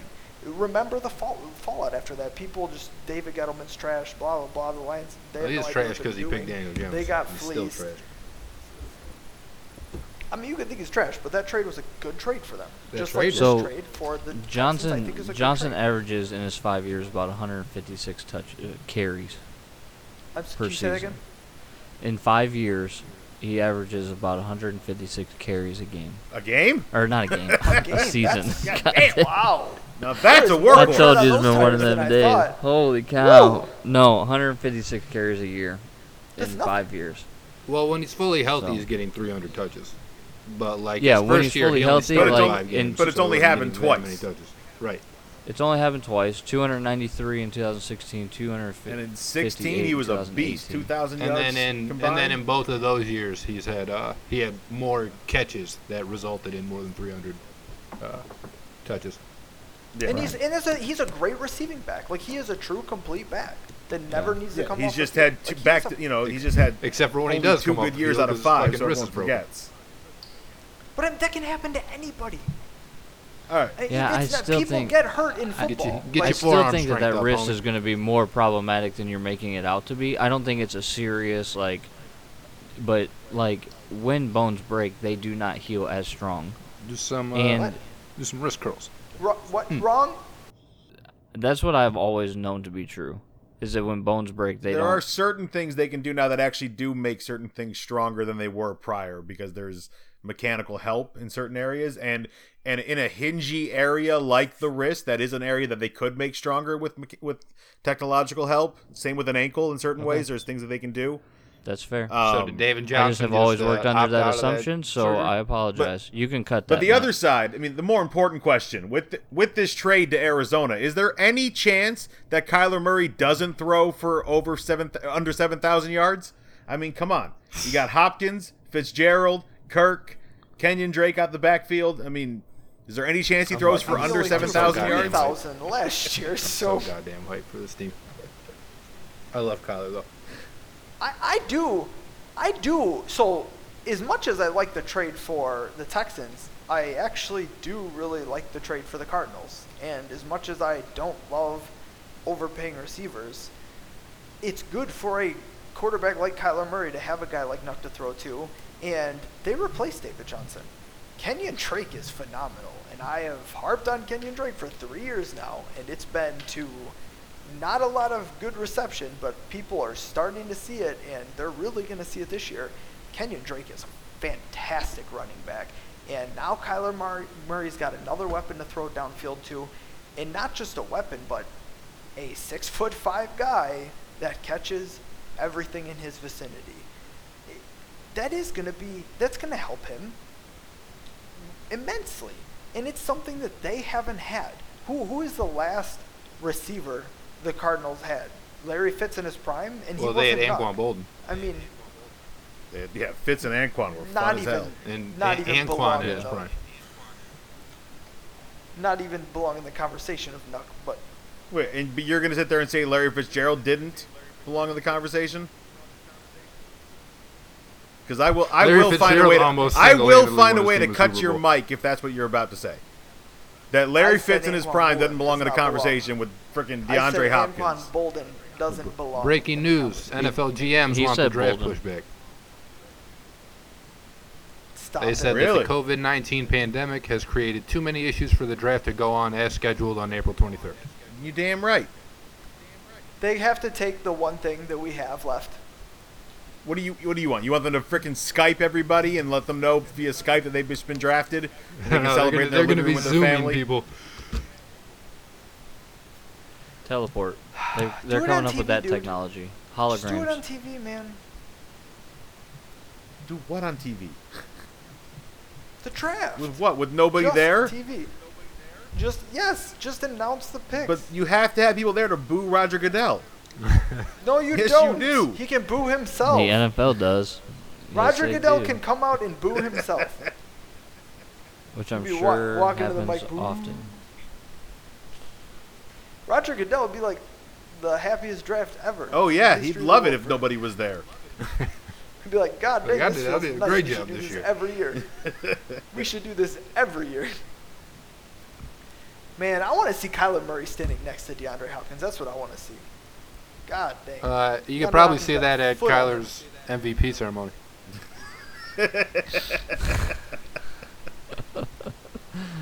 Man. So I was in Texas when he was in high school, man. That kid was all over the place. Did you see him play like live? I did, yeah. It's fucking crazy. Uh, did I? He is. He is. Oh, a hell don't get me better than excited Deshaun and then Watson. like on second thought. Well, I'm trying to I'm trying to remember. I went to one of the play. So he went to Allen High School, which was about 20 minutes from the city that I worked in, um, and so we like. I mean, they were just a powerhouse. State titles every year, like just Yeah, insane. And I went to a playoff game between Allen, his high school, and then um, I believe it was one of the high schools in my city that I worked in. And I, I think he was playing that year. I can't. What year did he graduate? Does anybody know? High school? Like when did he No, I have first? no idea. Yeah, when did he first go to? Because he went to Texas A&M first. For what? Three years? Before one year at Oklahoma? Mm, No, he went to Texas A&M for a Texas year A&M. and then transferred to Oklahoma and sat behind Baker. Okay, Yeah. so all the way around. Well, so one year at A and M, and then Yeah, three years at Oklahoma, or two years at Oklahoma.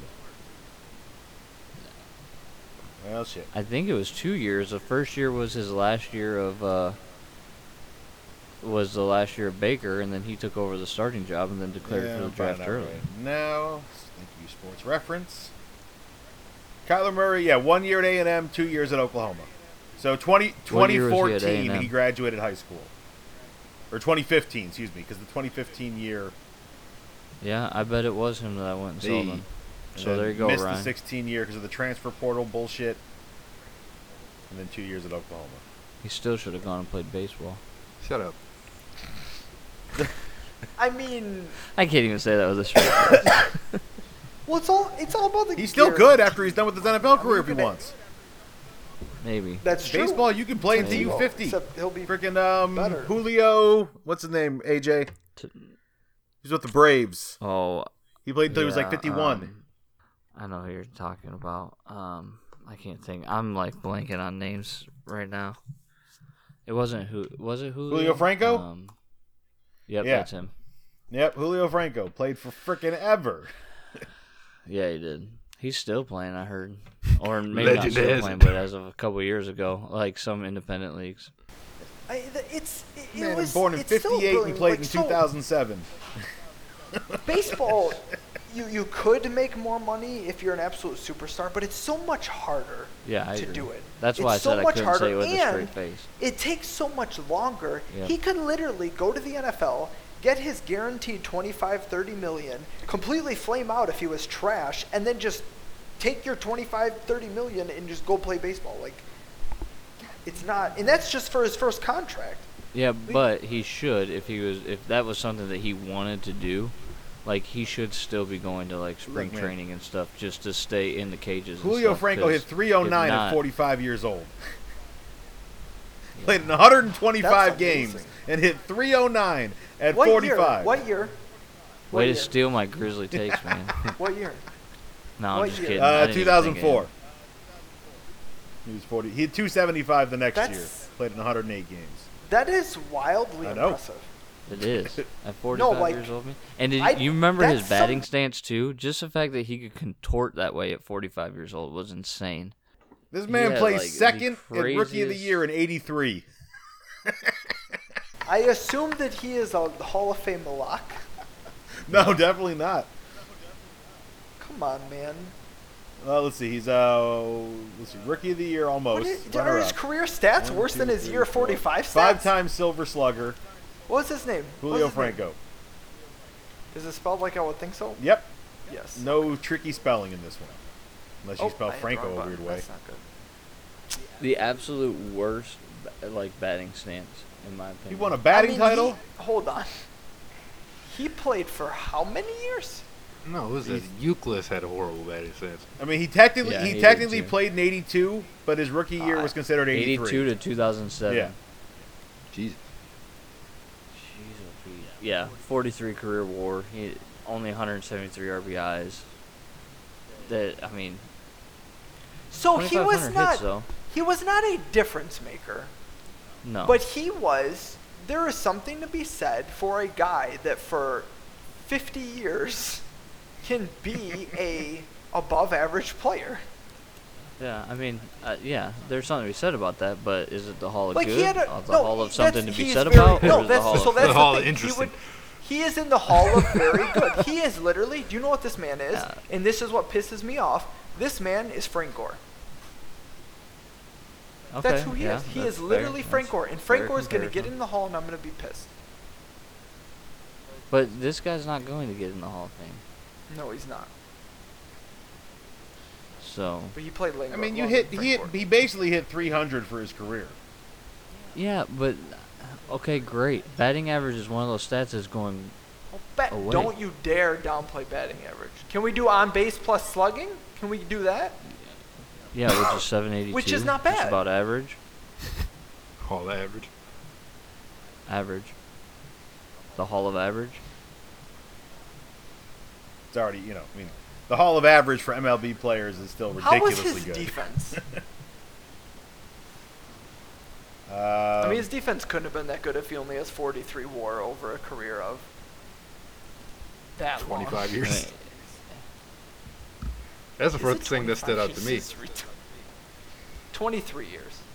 Oh, I thought you said 82 to 07. yeah, no, there's he there, a there- couple years. There was some Did breaks. he retire for a couple years? Yeah, 90. Well, I mean, you know, keep in mind there's a lockout. Oh, what do you have a 20 year Oh, hiatus? there was a Med- Med- lockout. There was Oh, a, there was there a was, there was a lockout. lockout in, in 95. Yeah, the 94 Yeah. strike What about 98? What happened in 98 and 2000? um, might not have gotten signed, or maybe He- was he hurt. may have lost his yeah, green card. He, He has three years unaccounted for, and I'm very confused. I want to know the story. Yeah, just by look, he's got a lot of negatives on his defensive advanced metrics. That's why. So That's why. He played a hard position though, like defensively. what did you did you say he had 195 RBIs? I was like, wait, that's not right. for No. 25 years. That would be very 162 poor. games a year. 170, 173 RBI. Home or runs. hun- 173 Home runs, yeah. Which But is paltry, almost, but he was a We are 1200 shortstop. so far, He was a shortstop. so far off topic. we have gotten. Can we talk about free agency, please? We, we were. Uh, we we were doing? talking Yeah. about how Kyler Murray's going to throw for 7,000 yards next year. so with all his right, receiving so core. let's. I, we, we've spent so long just. I mean, Talking it's about been nothing. good conversation, I guess, but we Well, have gotten nothing done. Not really. we got plenty done. What are you talking about? We just haven't bitched about the Lions yet. We haven't And now talked they have about the most shit money to show the spend and haven't got a damn person coming to maybe Detroit. We'll, well, let's save the Lions for next week since we don't have to talk about the draft Yeah. anytime soon. Apparently, we'll save the Lions portion for next week because I'm in a good mood right now. No, that's no. I'm in a pretty good mood. I want you guys to tell me, give me a highlight and low light of free agency, and maybe a surprising move, something you like, something you didn't like. Let's do a little quick round table. All right, I'll start. Um, I think for me, I I I like the sneaky signing of Barkevious Mingo to the Bears. Uh, I think that gives them a little bit of, uh, you know, kind of their defenses was good. They lost their secondary basically, um, but now they've added Mingo. I think that helps them. Uh, one of the worst moves Am I tracking when this I- right? I don't think Bar- Barkevious Mingo helps their secondary. I didn't know they've lost their secondary, but he does help like solidify their linebacking core with Trevathan and uh, Mack. All right, it's a rough transition. Sorry, Yeah, help your secondary It's though. been a- Get to the quarterback faster. it could help your secondary. You're right. Um, I don't, I don't like Austin Hooper going to the Cleveland Browns, and that's more of a uh, personal reason. Like he's on my fantasy team and was planning on keeping him. I don't like Baker Mayfield. Trade so him while he's probably hot. gonna try and I'm gonna try and trade him. uh, that's kind of where I'm at because I'm like anybody that goes to Cleveland dies in Cleveland. So and Baker Mayfield is Isn't baby. it a worried about surprising shooting. signing considering they drafted um? Oh God, no, I can't even think of his name. Maybe it wasn't a surprising signing. Apparently, I mean, they, they have Njoku. Um, I don't know who they drafted, Njoku, yeah, that's what I was talking about. And Njoku's Yeah, I been just- pretty darn good. Like nah, it's not not like last he's just don't know why the Njo- Njoku Falcons- was so bad last year. I mean, okay, he got 44 million, 23 guaranteed. Hooper did from the Browns. That seems like a Three lot years? for a tight end. right. Four years. guess Four it's probably years. four. That's I not. guess it, I would. it's not that terrible. I guess. So it but just, it, again, it depends. So like I said, I hate it for personal reasons. Like A good tight end is worth his weight in gold. Like I agree. Gronk, 100%. Gronk was the most valuable non-quarterback in football for five years. True story. I mean, it's it, Except for being Bill able to Belichick. impact, being able to literally make the offense run more than anybody else can outside a quarterback, like because of the way you impact every facet of the game. Like a complete tight end is the opposite of a receiver. He's amazing. He, he's an extra lineman. He's an extra receiver. He's an extra everything. Yeah, like I did like the the Barkevious Mingo pickup too, because they paired him with not only Mack but uh, Robert Quinn as well. And since my Lions have a quarterback that has a broken back, I'm not uh, not not very happy. and and and still a bad offensive line. Not very happy about all those prospects twice a year, um, r- rushing, rushing good old number nine. I liked um, I, I like Jack Conklin going to the Browns. I know you didn't like the Browns signing, but Conklin, Michigan State man, um, who played really well in Tennessee from when he was drafted there. Now he's getting paid. I think it's forty. I want to say it's forty-two million over uh, over three years, but those numbers might be slightly off. I want to know what the fuck the Dolphins are doing. I like their free agency class mostly, but they gave Ereck Flowers thirty million dollars 20 guaranteed basically over three years, and Ereck Flowers is like a turnstile on the offensive line. So I didn't understand that even even slightly a little bit. So both on the on the offensive line, Jack Conklin, amazing. Ereck Flowers, uh, somebody was drunk. I, it's it's offensive linemen in general. Like it is absolutely out of control what is going on with offensive linemen and salaries. And we'll talk about more next week when we talk about the goddamn Lions. I mean, backups are getting double digit per year. Double digit salaries per year. Uh, tell me what you got, Matt, before I yell some more. Uh, I mean, I love the moves the Saints have done. You know, obviously bringing Drew Brees back for two years. Oh, shocking. Um, Malcolm Jenkins bringing him back after his stint with uh, Philadelphia, uh, and giving Drew Brees Emmanuel Sanders, giving Emmanuel Sanders Drew Brees, a quarterback that's going to put the ball where it's supposed to be all day long on a fast as hell, shifty as shit receiver. Uh, I love the moves the Saints have made. Obviously, they are in win mode now. They've been in win mode now. You lose the last play of the game three years in a row, um, and each year it's one game worse than the year before. Uh, so that's got to be rough, or basically one year before. It's bad coaching. Um, you say bad coaching. but no, I do love the move the Saints have made. I'm just I'm surprised by certain teams that just haven't made any moves. Uh, the Patriots, chief among them, as far as really you know teams that What do still you mean? have they a traded away chance. Duron Harmon. Uh, and obviously, of course, Got back friendly. We're not talking about them, but I am not surprised at all that our Lions haven't done a damn thing worth And got Brian Hoyer. a damn. Brian Hoyer and Shilique Calhoun, the new next generation of Patriots. So I Practice feel like squad, this baby. is the theme for me. I don't know every year in free agency. I I don't like much of what any teams do. There's so many just wildly like WTF deals by teams, and I'm gonna just go through five real quick because there's so many fucking terrible ones. And my overarching theme is Oh, they're giving like why are these? Why, just don't dip into free agency. If this is what you're going to do, just ignore free agency. You're hurting yourself. The Bears gave Jimmy Graham 16 million dollars for two years. yeah, it's ridiculous. What? What? Yeah, that's what? ridiculous. How are you giving Jimmy Graham? But the at Seahawks age gave Olsen a one-year deal. I love that With one. nothing left, eight million a year, and, And not Jason only are we Witten going got to signed too. this is like this is like when we signed I think it was Fires or whoever the hell we signed for two years that we took a bad player that was way past his being good and not only did we pay him more than market value but for no reason gave him an extra year on the deal. What are you doing? Like how is this what you decide? You got Are you talking about baseball? yes. Yeah, I was thinking of no, the Lions. no, I, was I think you're hmm. talking of.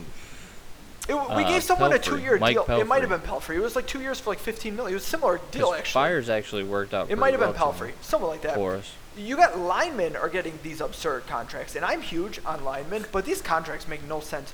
Both the Lions and the Jets gave backups ten million dollar contracts. Like, just I I don't. The, the Jets, George Fant, he literally, he, he played basketball in college, and then he was a tight end.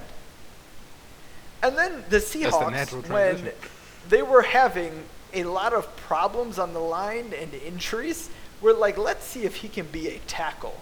And then he got hurt. And then he was okay as a sixth lineman slash tight end. And then the Jets just gave him three years, thirty million dollars to be a fucking lineman, a, left tackle actually, to protect Sam Darnold's blind side, which is matched by the Lions giving a very similar ten million dollar contract to a Eagles backup lineman at tackle. You got Graham Glasgow, who was solid at Michigan, never in a million years looked like an NFL lineman, was trash for the Lions. Now, in his defense, every lineman is trash for the Lions. Like, there are plenty of linemen that were horrible here and went on to be very good elsewhere. There were linemen that were busts here and went on to be solid elsewhere, looking at Laken Tomlinson very recently. And there are plenty of linemen, Riley Yeah, plenty Riley of Riley Reiff is another really good one that we talked about that. And there are plenty of linemen that were good before coming to the Lions and then terrible after getting here. There is some as bad as the Lions are, the offensive lineman thing is by far the worst. Like we just destroy them. So, I will defend Glasgow from the point that maybe it was more the Lions than him. But nothing he has ever done on a football field in college or with the Lions makes me want to give him $11 million a year over four years. You're a fucking guard that sucks in pass pro, and even if you. So, what blows my mind is so there's. We talk about multiple metrics for things. Thought you weren't talking about the Lions. Uh, we weren't talking about the Lions. This isn't about the Lions. This is the Denver Broncos signing. This is not about the Lions. I'm sorry. Melvin apologize. Gordon? No, stop, No, Graham Glasgow. Glasgow. Stop. I- We were. Just, I was very clear. Regardless, this man sucks. All right, he can't run block at all, and he's not that good in pass pro. He's just been very lucky in pass pro. He just got forty-four million dollars. 25 guaranteed. The last one I'm going to give, and there's so many, so many terrible deals, but the last one that I just absolutely have to call out is Amari Cooper. I talked about my disdain for receivers. Right, getting it's the high money. Cowboys. Why do you call You're anything out they do? Amari Cooper twenty million dollars a year. What are you doing? Recreating high? Aikman, Smith, and Irvin. Oh, actually, I lied. I do have one more. It's also a receiver. This one is almost as bad as Amari Cooper, but it's less money and for shorter time. How does Randall Cobb at this point get his career get three years, twenty-seven million? I don't know, again, but that's a. Who it's signed- I didn't see that. Who that's a go signed get him? Bill. O'Brien Of signed him to replace to replace DeAndre Hopkins. Well, now you know Randall why I Cobb, that money. Ass. Garbage slot receiver that hasn't been good in three years. He was really good when he was good. He is way past Hey, being you won good. me a fantasy matchup last Three year. years, You won me a fantasy million dollars. Picked him up for one week. It worked out the great. He scored only two touchdowns for the me. only good thing about this contract for Texans fans is he is guaranteed not to see the end of it. That's the only good thing I can say about it. But this is I mean, he could be their backup quarterback because he did play true. quarterback in college. and they need one. Uh, this is the theme for free agency. Teams are fing idiots, and it is only fitting that my best free agency deal is a trade. The one that I like the most for all the teams involved was a trade, and it was the Bills trading for Stefon Diggs from the Vikings. Oh, So the Bills gave up a first, fifth, and sixth sixth rounder this year, and then a fourth rounder next year, which is kind of a haul for the Vikings. Now it's not a high first round pick. The fifth and sixth rounder are throwaways. I, I don't care about those. Those are whatever. The fourth rounder for next year is abo- equivalent to a fifth round pick this year. Like those picks are whatever. But the Vikings took a malcontent and did what the Lions couldn't they took a receiver who was right the F out, as Ryan said, ripping on the organization, tweeting like a madman, and they were able to get a first round pick in return and some other things that they could use in dealings. So that's a that's a coup for the Vikings. They were not re-signing him, they weren't making him happy, and they still got a good return. Then you look at it from the Bills side. The only thing they really care about they gave up was a late first round pick. they were not getting a Stefon Diggs quality player. They were not likely to get that with a first round pick. They were just as likely to draft a complete bust. Stefon Diggs on a reasonable contract. He makes 10, 11 million bucks a year. He's under contract for four years. In 2023, this guy's only going to be making 11 million bucks. We're, just paid Amari Cooper 20 million dollars starting now. This guy is on an 11 million dollar salary for for four years, and not only I would argue he is a top. He's definitely a top 10. You could even argue like a top 7 receiver in football because of what he brings as a complete receiver. His route running, his run blocking, his he's 26 years old, dude. He is going to help Buffalo so much. He is going to help uh, Can't even think of I'm- Buffalo's J- quarterback's Josh name. I almost I almost said Josh a Allen. very very wrong name. My bad. help Jim Kelly. He gonna help He Jim going Kelly to help so much. Get, Josh get over Allen, that Super Bowl not- hump. Not Kyle Allen. He's going to help Josh Allen immensely, and he's going to help make that offense go for the Josh Allen cost can of get the what? ball to him. Put him. Your first round pick, and you got to pay him 11 million bucks a year. So I love it for Wait, both teams. so I you don't think that you don't think that Stefon Diggs at week three is going to be not going to be a cancer in the locker room because his quarterback is trash and can't get him the ball, I don't. No, I hope not. Bro, I throw mean, behind me one more time. right? If that happens, you might have to cut your losses. But I know I, I don't think that's going to happen, and I think he fits in really well with their receiving room. I- I'm just think saying. In practice, really Josh nice. Norman's going to have as many catches as Stefon Diggs. Hey, I mean, this is what they should have done last year instead of signing Cole Beasley for as much money as they did. Not that Cole's bad, but Stefon Diggs is Cole but good. All right, so I, I got a question for y'all real quick. So once upon a time, Denver used to be the place for running backs, and then the running backs would go off to other teams, and you weren't sure what you were getting, but a lot of them did pan out. They bring one in who is already a pretty damn good running back in Melvin Gordon. How does he pan out for Denver, who has a lot of issues outside of what Melvin Gordon brings to the table on the offensive side of the ball? uh, probably rough sailing. They don't really have a lot of weapons. So, I mean, they have Yeah, I a mean- quarterback who, by his nature, Drew Lock likes to throw it. Um, even though I'm not sure he's the answer, and I don't know how comfortable you are with Drew Lock as your quarterback. But just like the talent around them, you have Noah Fant, who's a, um, an amazing receiving tight end. But other than that, uh, not a not a lot not a lot to work with um, over there. So I don't really think that's. I mean, it might be the best spot for him if it's the only place I was going to pay him, but I don't think this is going to be like a real big resurgence for for old Melly Mel. So, I've really come to love, and I don't know why it's running backs doing it lately, but I've really come to love players getting screwed by holding out. Because stop being a selfish prick and understand your worth, and when it makes sense to throw your weight around, and when it doesn't. And these idiots don't understand it. Just And- throwing digs at Le'Veon Bell for no reason. Well, Well, yes, didn't Melvin I- get paid for all of deserved last year? Because he came back at whatever week he needed to come back at. He was Because. I know I know Le'Veon didn't. He was offered 40 million over 4 years with the Chargers. 10 million a year and about half that guaranteed 20 million bucks. So, he gets less in a shorter deal now. And there is a this is risky He's for only 26. And the reason it's risky is, yeah, the cap's going to go up. Yeah, if he has a couple big seasons, he could get a payday. But he's going to be 28. So how big of a payday is a 28-year-old running back going to get hitting free agency? Especially one that's not a burner. And he has a really good chance to completely bomb in Denver and flame out.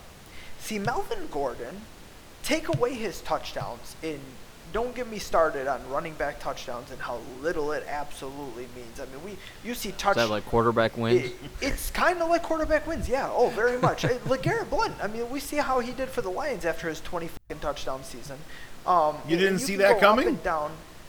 Oh no, we saw it coming. I'm just saying. Our GM And, didn't. and everyone understands the concept of touchdown regression, especially when it comes to receivers and stuff. But for some reason, running backs, and I, I think it's fantasy driven, I really do. For, for perspective, fan perspective wise, not GM wise. But people so overvalue running backs to score a bunch of touchdowns in a year. Melvin Gordon has never been that good. Now, the Chargers didn't have great shakes of an offensive line, but they did have Philip Rivers. They did have a good receiving game, so it should have taken the pressure off him. But I don't know if you guys noticed, the Chargers were better without Melvin Gordon. Austin Ekeler, a dude that's not some amazing all-star heralded dude, looked a lot better than Melvin Gordon for the Chargers. Melvin Gordon has had one like real good season in I don't know the four or five that he's been in the NFL, not even accounting for injury. He's inconsistent as hell. He's not a burner. His yards per carry doesn't pop. He doesn't break a ton of tackles. What does Melvin Gordon do? He catches a lot. that, that he deserves. So he's versatile. Okay, he can receive the ball. Cool. He doesn't have a great offensive line into the Denver Broncos. He doesn't have a good quarterback situation. Cam Newton coming, baby. Broncos. Wait, Hey. What what do they have? There is a great chance he flames out, and even if he doesn't flame out, he's not going to make a lot more money than he would have just taking the Chargers deal. But no, he held out, lost money, and then didn't get that deal. Well, that was And Austin Ekeler's fault. I, I mean, I don't Right. see this. If Now- Austin now the Ekeler sucked, he Broncos might have got paid. Austin The Broncos are in a holding pattern. They're kind of just in the middle of whatever. They only locked him in for two years, so it's not a big deal. They're not doing anything the next two years, anyways. They still got to find a quarterback. They still got to build an offense from pretty much scratch. He's not a terrible deal for them, but uh, I- I love Melvin Gordon just sitting out and getting nothing for it. And this just tickles my taint. It shows you never draft a Wisconsin running back. Stop. Stop. Montee Ball Stop. said what? Oh yeah, me too. Stop. Ezekiel Elliott or Taylor. Melvin Gordon. Jonathan Taylor. Dobbins over Jonathan Taylor. I would have taken Elliott over Gordon a thousand times out of a thousand. You know why? Ohio But State versus Jonathan Taylor is the fucking truth. Uh-huh. Montee Ball. We'll find out. Montee Ball was the truth too, I didn't say that. and he had a year at Denver that was worth a damn. Didn't come from me. Only places you should draft running backs from are Ohio State and Georgia. Yeah, because Sony Michel was so good last year. Nick Chubb, baby. The entire Patriots offensive line sucked ass last year. What did you want Mm-hmm. Sony Michel to do? Now you, you make that excuse for Brady, but Sony Michel But not for Sony can't- he, he can't get no play. Mm-hmm. It's different with a running back. You got to find the space. No, y'all know. There's y'all There's only one. Barry Love it. Sanders. No, I, Sony- I have, well, I have harped on offensive line and running back for a very long time. I didn't know we were doing won the- trades, Won the free agency. but I, I very much like Baltimore getting Calais Campbell for a fifth, and then the Broncos, who uh, you talked a little bit about, oh, no, no, that- getting sorry, Jurrell Jurrell Casey, Casey for a seventh seven. rounder. Yeah. And, That's the, and the. Lions didn't get in either of those players, even though they had two fifth round picks. A seventh rounder. Now, in the Titans' defense, although I think it was still terrible, they feel like they have a replacement for Calais, and He wasn't on the they Titans. were getting that salary Jaguars. off their books. The Jaguars had Calais. The Or, I'm Titans sorry, had Jurrell. Ca- I mean Jurrell Casey. God dang it. I, I mean Jurrell Casey. Calais Campbell's just old. I mean he's super old and But making still a lot good. of money for being super old. He's like a he's he's, He's a, on that Haloti Ngata. He's on that Haloti Ngata. Uh, better. He's better than he was at the end. But uh, how much is he making this year? Like 17 million dollars or some shit? No, locker room leader, baby. No, Pay Jurrell. Casey was who I meant in defense of the Titans because they gave him up for literally nothing. I mean, a seventh round pick, they just dumped his ass without having to cut him. But Calais Campbell, Pro they got Bowl the salary off their row. books. He's All getting old. I, I don't love it. I mean, he was their best defender last year, I think. Uh, he, he's still a very good player, and he doesn't make a crazy amount of money. He makes a lot less than Calais Campbell does. Um, but they had a plan for it. Like I, I can't knock them, but big. I like that move too. The trades were way better than the free agency deals, which to be fair they usually are. But what I like about it is a lot of the trades made sense for both teams involved. Like a team does not have to get fleeced for a good trade. I don't And know. I really wish more teams understood that. Can we have a moment of silence for Tyler Eifert, who went from a shit situation to a shittier You have to make situation? me sad. Oh, I I said I I was saw in a good today. mood, and now you have to make me sad because I love. I have been a huge Eifert fan for a long time, and he This poor cannot catch a goddamn break. Poor guy. You go from Cincinnati to Jacksonville. Uh, I hope Gardner Minshew get throws it in paid? 15 times a game just to make him happy. Uh, he's got to So throw to someone. Actually, know. their receivers aren't that bad. They got one, right? What's his face? The rookie that's that No, they out? got a couple, man. They got Chark. Chark's the best. Yeah, DJ But they have a they have a couple de- decent receivers, man. No, Yeah, like, like they, Chark. they're all right.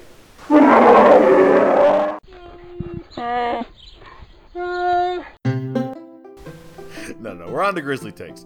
All right, so for Grizzly takes tonight, we've got each got our own individual sport, and this is in honor of Tom Brady going to the Tampa Bay Bucks, where you have each been tasked.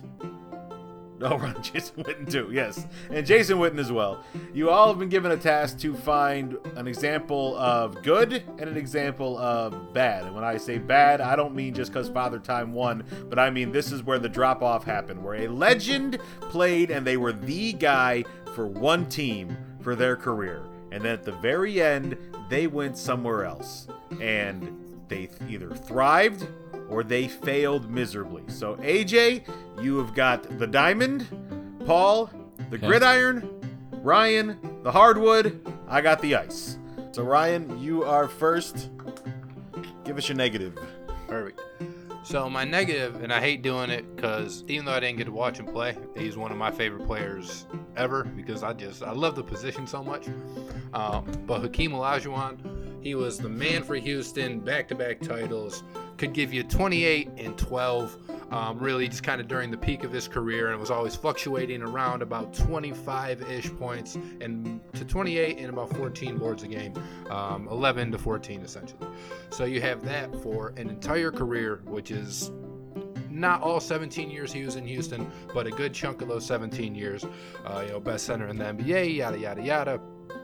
First team all, uh, first team all NBA, two times Final MVPs, MVP of the NBA, three-time black champ. Um, tr- tremendous, tremendous player. And then he ended his career in 2002 in uh, not even the same country as he once graced the Rockets uniform. He went to the Toronto Raptors, where he played in only 37, or he started, excuse me, um, he started in 37 of the 82 games total and only played in 61, which probably tells me that he got injured for about 20 games, but not double digit points for the first time um, in his career. At seven points a game, only six rebounds, and uh, his field goal percentage was down from where it's been in his career, of course. And I've always seen that picture of Hakeem on the um, on the Raptors. I've just never seen it actually in action. But looking at all the stats and you know, kind of personifying one guy who meant so much to one city, got them again. They're two NBA titles that um, that that franchise has, and got them back to back when Jordan um, was kicked out the league. He got uh, he was able to to you know become that franchise's all-time play, player and really probably won't ever be surpassed as such. And then he went to Toronto um, for for God knows what reason. I guess they were a contender in 02, but it was sad. It's sad to see him not end his career as a Houston Rocket. All right, and the good?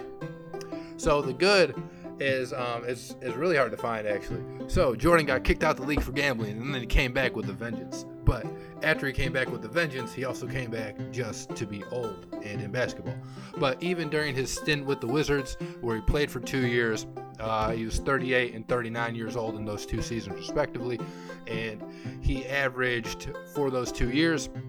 Where is it here? Uh, about 21 points, or 21 points, about six assists, five. Whoops, sorry, 21 points. Here it is. Uh, 21 points, four assists, and um, and six boards a game. Which, if you're 38 and 39 years old, in that slow pace of an era in the NBA, we're talking about 02, 03. So you know, not not right now. It was still harder to score back then, and being that he was able to do that on a Washington Wizards team um, was pretty it is still pretty impressive and i think one of those games he had like 50 i think he had 55 or something uh, something crazy like that. Um, didn't make the playoffs in either of those years with the wizards because they were not a, a good basketball team. But to see jordan and to actually see him play uh, for me as a kid was just cool too because he's somebody that you, you know you always heard about. And then you uh, got to got to watch him play even if it was in his older days. Um, and impressive part about his final final year at 39 years old he played all 82 games. Um, so he was still effective then and he had played pretty well in that all-star game that went into like double overtime if i remember correctly i didn't look up the stats for that i just remember watching it and I know he hit the he hit the the game time Game winner. shot to send it Or into game tire over what? Shawn Marion, I think. I think so. So I, I think think, it was yeah, over the Marion first guarding on game the- on time corner. shot he uh, he did to send it into first overtime or second overtime. I don't know. It's hard though, man. There's not a lot of competition for Jordan for this. The thing I don't like about Ryan's negative is he kind of just got old and flamed out. He didn't make a bad decision and end up somewhere and tank his career.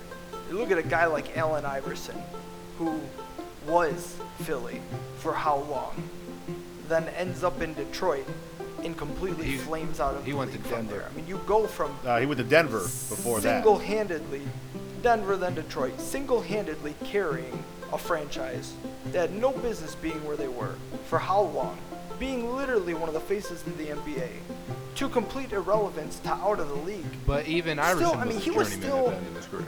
It, it, it wasn't like he was.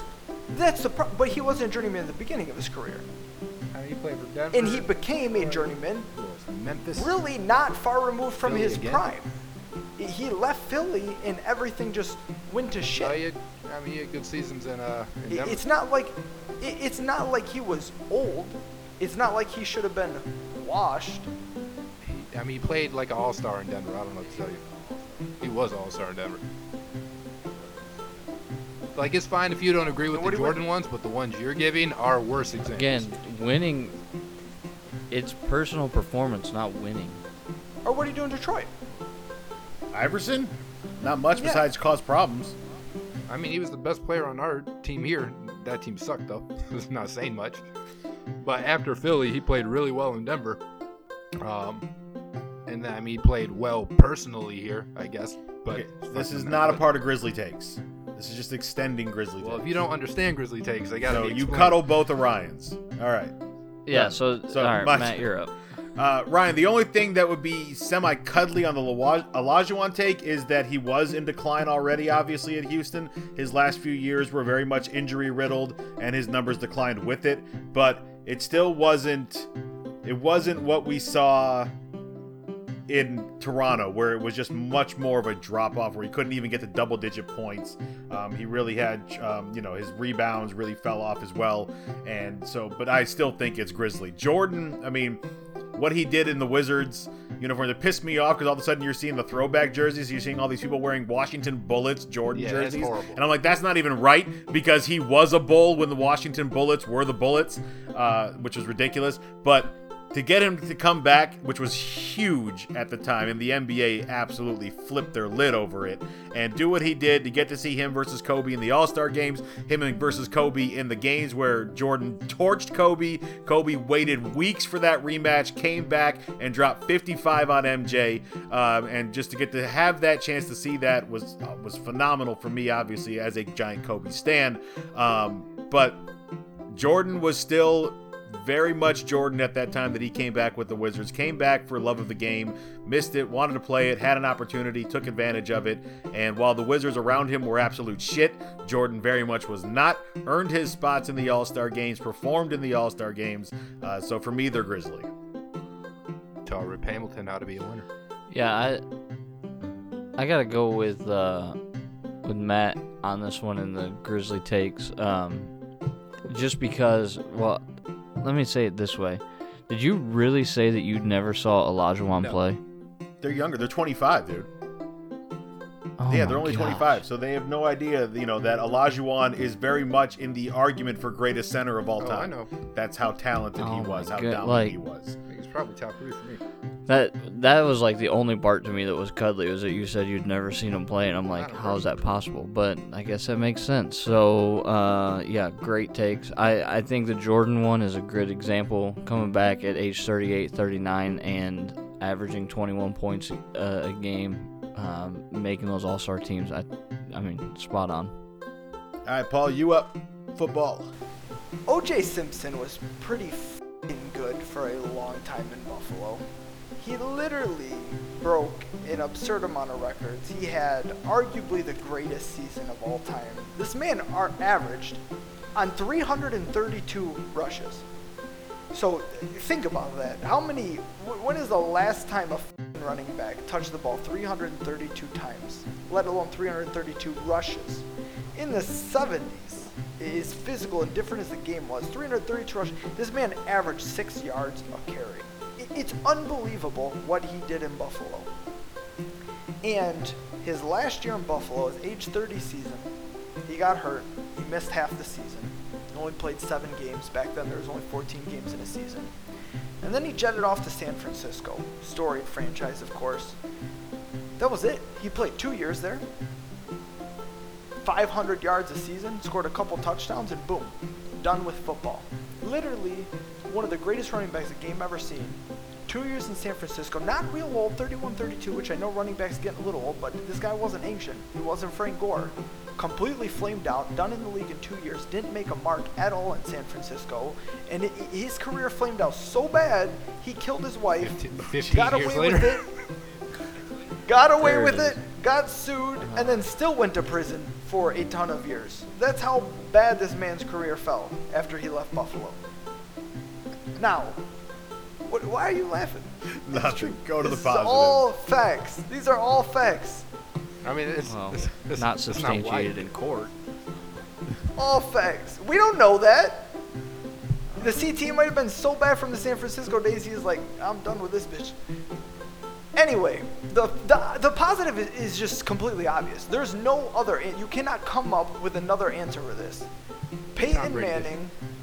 Was the Colts. He was everything that he was expected to be with the Colts.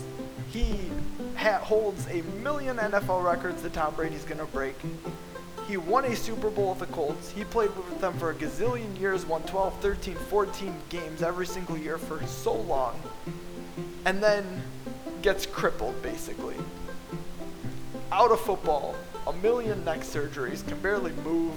He said he wouldn't have a normal life, let alone play football again. Colts drafted Andrew Luck, they moved on. He ordered some HGH, some roids. He got his body right, and I'm okay with that, by the way. I want it to be clear. If you use PEDs We know to your get stance on cheating. There's nothing wrong with that. There's nothing. no, no, it's only okay Yeah. if it's for health purposes. You can't do it during the season. Or if it helps you win a World or Series. to be a good player. Right. Stop. But if you're gonna do it to get healthy, I'm okay with that. And he comes back. He goes to the Broncos for a few years, and he pulls the, the John Elway. John Elway gets him to come there to pull the John Elway, and all he does is break the NFL touchdown record with 55. Couple All-Pro teams. Pretty sure he won an MVP. Definitely won a Super Bowl. I, I mean, this guy I mean, did he it didn't, all but sure. after his. Listen, you're not I mean, he You're not Yeah. wrong. But his It's defense. karma for Defense the year before. but Cam Newton was afraid of a football. But if Bross Osweiler is the quarterback of that Super Bowl team, they don't win. the You Super Bowl. called Stop. him Bross Yes, Osweiler. Oh, yes, I- they I- do. What's I his thought name, he- Brock Osweiler? the Super Bowl. Brock They have- Chalk Either way, it works really well. matter that in some- Whatever. I mean, that's how irrelevant that guy Breaks is. the NFL touchdown record, goes to two straight Super Bowls, wins one of them to cap his storybook career. Not quite All too after straight. people thought he was Almost right with your completely facts. done. So close. Oh, oh no, they lost the year. Yeah, you- Yeah, you're right. Patriots beat the, first beat the. Seahawks the year Yeah, after the you're right. Seahawks Yeah, beat the Broncos. In between, in between them, yeah. Two out of three. Eh, close enough. Regardless, he was done with football. Like he was written off, and he capped three of his best seasons, three of his better seasons to finish his career in a completely different uniform than what everyone knew him as the face of football. in. Eh, there is no other answer. They're so borderline grizzly cuddly for different reasons. OJ OJ hated being in Buffalo. That is well known. He But he was so good. there. He was very damn good, and you know, I mean, 2,000 yards in 14 games, 300 plus carries in 14 games. It's ridiculous. Um, went to a very bad team in San Francisco at the end of the 70s. This was before Joe Montana. This is before they became the team of the decade in the 80s. Uh, it was a really bad team in San Francisco, and he was not good on it. And uh, his love for football had been waning. He had been wanting to leave football to go into Hollywood for the last three years in Buffalo. And you know why he decided to go to San Francisco instead of just going right to Hollywood out of Buffalo, I don't know. Uh, but it is grisly for that because he absolutely just fell off. His his his his abilities fell off. His love of the game fell off, and he was on a really bad team. Peyton, when he first came to Denver, was very, very good, and it showed. He had a great offense around him, had a damn good defense as well, uh, had some good battles with Tom Brady in the AFC. Uh, you know, to me, that Broncos team that won the championship is all because Brady's team fell apart literally. Gronk was hurt, the O line was hurt, this receiver was hurt, this running back was hurt. That Patriots team was beaten to shit by the time of that AFC championship game and never had a chance because they had nobody on the field that anybody recognized because they weren't guys that normally played. Uh, and the fact that Peyton's last Super Bowl is a is a year that he played half the games. And did he really play better than Brock Osweiler? I really can't say he did. Uh, that defense did a shit ton for him. But his first couple years in Denver, yeah, he was absolutely still the Peyton Manning, and that sh- and that shocked everybody because nobody knew what he was going to be coming back from that neck situation in Indy, and the fact that he was that good uh, was a good surprise for everyone in the NFL because Peyton's just one of those lovable guys. You might hate him as a rival, but he's just a lovable guy, and there's no reason to root against him. And it's a nice story for the NFL, but his Super Bowl had nothing to do with him in Denver. But I'll give you Grizzlies for both. Yeah, I would I would agree with that. Um, the OJ stuff. I mean, I don't really know. My opinion of OJ is kind of it, it, it, it cut out taken through the lens of that that court no, I said my my view of O.J. Simpson is kind of filtered through the lens of that court trial. Like I don't really know much about his NFL career because I don't particularly care to know much about his NFL career. Right. But I'm I, I and I'm sure he was. I mean, there's a reason why he was so popular. So for that, I'll just defer to Grizzly. Like I trust everything that you and Matt said. Um, but what I will speak to is Peyton Manning and um, the fact that he was my favorite player while he played. Uh, he was somebody that I really admired. I always said that two of my favorite athletes were Tiger Woods and Peyton Manning, um, just because of the way that they were at the top of their game, all that kind of stuff. We don't need to get into it, but to see him kind of move from a you know may never play again to no, I'm going to do this and go to Denver and do what he did in Denver. Yeah, his last season, I mean, he was a shell of himself but I I still think that the reason he was under center is because of the way that he managed that game um, and led them to that Super Bowl to cap off his career. And I think that him getting to that uh, second Super Bowl, uh, making sure that Eli didn't have more than he did, because Eli is half the quarterback, if even that, that Peyton was. Um, I think it was, makes the take all the more grisly, and I, I do agree with you. I don't really know if there's a better answer for that question. It's grizzly for me. I didn't see O.J. Simpson play, but looking at his Pro Football Reference numbers here, um, definitely a major fall off from his time in Buffalo. Even though last year in Buffalo, zero touchdowns, crazy. Only played half that year though. Uh, but Peyton Manning, like AJ said, he he wasn't my favorite player, but he was my second favorite player. Uh, so to see him go to Denver and in his first game in a Broncos uniform set the NFL record for touchdown passes in a game. I think that was a game that he had eight, uh, seven, seven or eight. Mm-hmm. Crazy. I actually lost my fantasy matchup that week, and I started Peyton Manning, and I was incensed and furious, and I'm still mad about it because it should be it should be impossible. I won against Peyton Manning that week. I won against Peyton Manning that week. I think he had like 49. Sounds points. about right.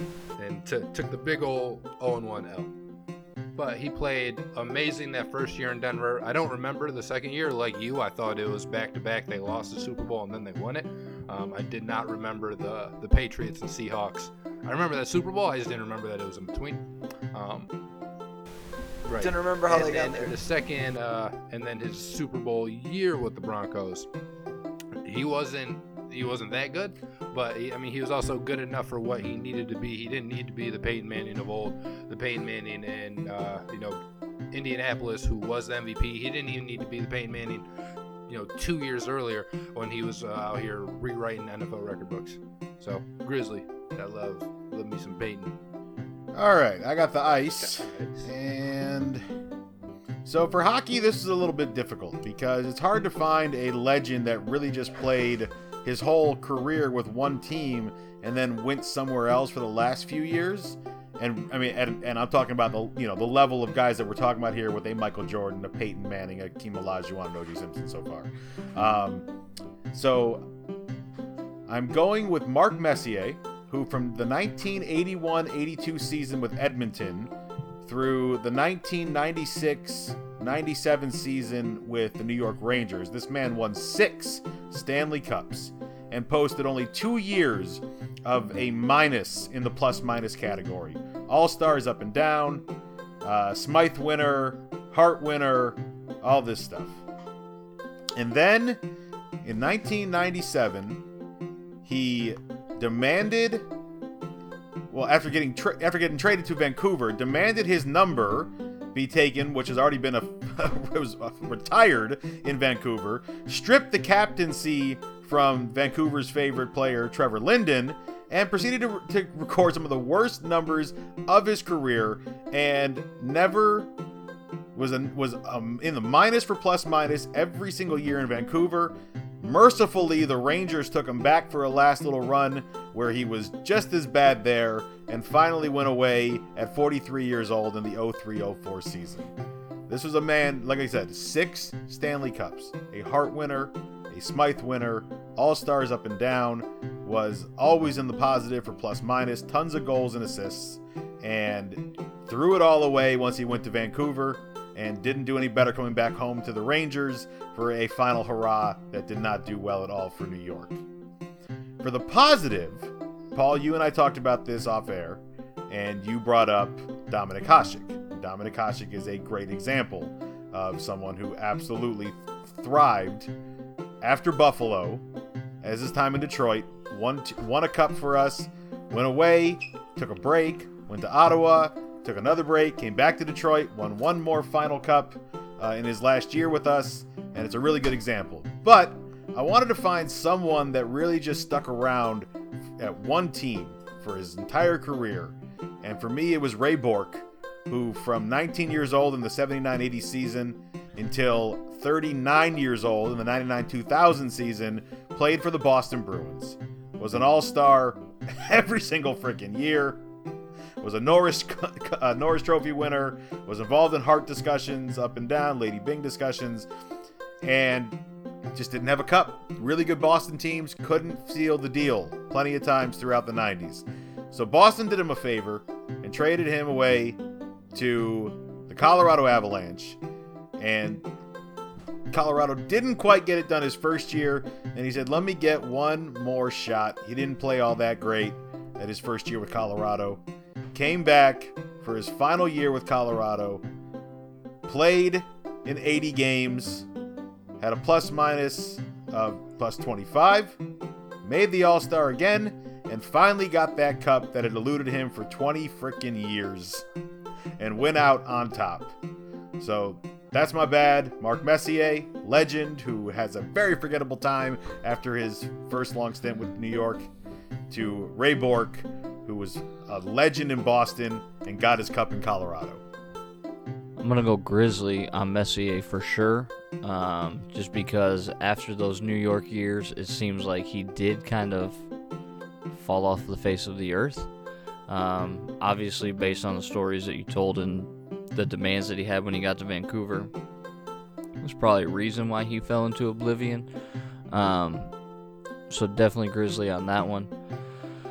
The Ray Bourque one, I always like seeing guys go out on top like that, especially guys that have, you know, in my old school opinion, done things the right way, staying with the team, you know, that kind of uh, what's the word I'm looking for? Uh, loyalty. Um, that I and then that being rewarded. Um, so definitely both Grizzly takes. It's uh, gonna be Grizzly for me. I don't know much about it, but I, I trust that you did your homework on it. I go with I'll go with your better judgment. I'm a little confused on the Mark Messier he had a standout career in Edmonton. Yep. For a long time. Then went to the Rangers for quite a while. But he was super good with the Rangers. Yep. So won back-to-back cups, I believe, with the Rangers. Then he went to Vancouver for a couple years, and got off. They weren't. They weren't awful. I mean, he. They weren't bad. I mean, the man had over 35 assists. No, I know, but he went Vancouver. from two years of being in the minus category for like 50, out of like 15 years to every but year being in the minus. The team. That's the product of the team. I'm also confused because it was you were very harped on the one team. I, like I said, this was very difficult to find someone He was great this with hockey. Edmonton and great with New York, which is two teams. And he played New York for a hot minute before going back there. And I don't think he was that bad in Vancouver. If you have over 35 assists three straight years, how can you be a? I mean, that's a lot of assists, dude. You only play 80 games. 82. 82 games, right? Hockey. He didn't play 82 games here. That's a lot of assists. I mean, he's pretty, and he's scoring too. I mean, I don't know how he wasn't an All-Star more. I mean, he had a lot of All-Star games, but I mean, looking back through his seasons, this guy was fucking great at hockey. I, mean, I want to be clear. I have no, I had no idea who this man was before this conversation. So, Mark Messier? They're young. yeah, no idea. Wow. I mean, so he, man, well, so you guys are so. his career young. was ending when I was becoming coherent in hockey. Like the first hockey season I really remember is like '98. Oh my gosh. And he was already in Vancouver at that point. Yeah, he was already like Oh so. my It's for me. It's I I, I don't remember this guy, but I'm, this one I kind of got a cuddly just because I don't know if it really fits. And I get it was hard. I don't know if this one really fits the criteria. Ray Bourque, fantastic example. The only thing, and that's absolutely Grizzly. The only thing I do want to clarify, he only played 14 games his first year with Colorado. Right. He got traded. He got traded to Colorado. He had played most of the season with Boston. He got traded right at the end. Played 14 games with them. They fell short in the playoffs, and he came back. He was. He talk about an assist machine, dude. And that's how he was his whole career. But think of how amazing this was. This guy played 21 years in the. Or I'm sorry, 23 years in the NHL. 20. Yep. No, 22 years. Yeah, 22 years. So they split 22 the years split the the one NHL. year with Boston, Colorado. He was an all-star every single year. Unless this is Uh, wrong. no, it's a little bit off. He's 19 time All Star out of 21 years. So then I don't. That's pretty I don't good. understand what I'm looking at then, because it has an all-star for every fucking thing. But that's all right. That's insane, right? Like that's wild. This guy was awesome, and the night, no, 21 years he gave to Boston. 21 years. 21 years of being an all-star almost every single year in Boston, and you win nothing. You don't get it done. You dip for a year and a couple months, and you get your cup, and you retire. It's your. It's pretty much what everyone wanted Tony Gonzalez to do. Yep. Like I'm a football guy. Like that's my parallel. Like everyone wanted Right. Atlanta to trade Tony Gonzalez at the end for him to make a run, close it with a title, and just retire. That's what this guy did. This guy had the dream. Two decade hockey career, close it with a title. You're an all star every year. You make a ton of money. You're fantastic. And again, a guy I don't remember. He retired in 2001. I actually That's happened to be in Boston that summer after the after the Avalanche won the cup, and there were billboards around Boston with Ray Bourque congratulating him. That's how This guy, this guy clearly meant a lot to his team because the following year, Colorado got their shit kicked in by the Wings. and that I do remember, bitch. Ah, I'll never forget chasing Wah with seven goals in Game Seven. Dude, seven goals in Game Seven, Statue of fucking Liberty. Like, dude, nothing. I I was so young, and there is no sports memory I don't think is ingrained in me like that Game Seven. It, it it's it's still like one of my greatest sports memories. Period. Like, it was the most. It was the hypest blowout you could possibly see. Like it was so anticlimactic for a game seven, yet it was cathartic. I mean, there is few things in life that have made me feel as good as that made me feel. What a shithead. God, I fucking hate the Ev. It's, All right, my turn, right? uh, yep. All right, baseball. Starting with the negative, I'm gonna bring up a name some of you may not know. Thanks. Um, now that I'm realizing how old I am compared to you, Is the- which the is ridiculous. Kenny Powers. Uh, Eric Gagne. Yeah, buddy. Take I them bet I can spell it though. Closer oh, for God, the Not Dodgers. even close. It- yeah, essentially he was kind of the original Kenny Powers. That's a great example, really Ryan. is. But this dude, look, this guy. Okay, now to be fair, and if this doesn't fit into the criteria, I understand. But he he spent seven seasons with the Dodgers. Six of those seasons as their primary like bullpen guy. Mm-hmm. For a three-year stretch, I mean, he was the dominant guy, and as a closer, won the Cy Young in 2003. Then gets busted for PEDs. Yep. Bounces from Texas to Boston to Milwaukee, and then by 2008 is completely out of the league. Um, we're talking about a guy who was sub two ERAs or close to it during his the high, highest point of his career, um, and then clearly the loss of the PEDs affected him when he went to a six ER, ERA, a five ERA, um, and then was out of the league completely. My positive example is someone we know well, and his name is Tyrus Raymond Cobb, the Georgia Peach, who for 22 seasons was essentially the face of the Detroit Tigers. Um, multiple batting championships, MVP discussion, um, three straight World Series appearances from 1907 to 1909, but never won a World Series as a player. In 1926, he gets accused of fixing games, so him and another man named Tris Speaker both were basically coerced into retirement. Um, he retired after 22 seasons with the Tigers. He gets cleared of those charges and comes back and plays two seasons with the Philadelphia A's and doesn't miss um, a beat at all. Uh, hit 357 in his first year, 323 OPS of 921 and 819, ultimately leading to him being the all-time batting leader at a 366 batting average. Um, just one of those guys that face of his franchise, and then moved to a different one and kept doing what he was doing. It's Grizzly for me. Um, Ty, Ty kind of goes without saying, uh, but Eric Gagne, I, I enjoyed him and playing with him in video games. Whether it was, I think he was in backyard baseball a couple times, and then he was uh, he was part of the MLB, like the show games and the 2K games, which I used to play back then.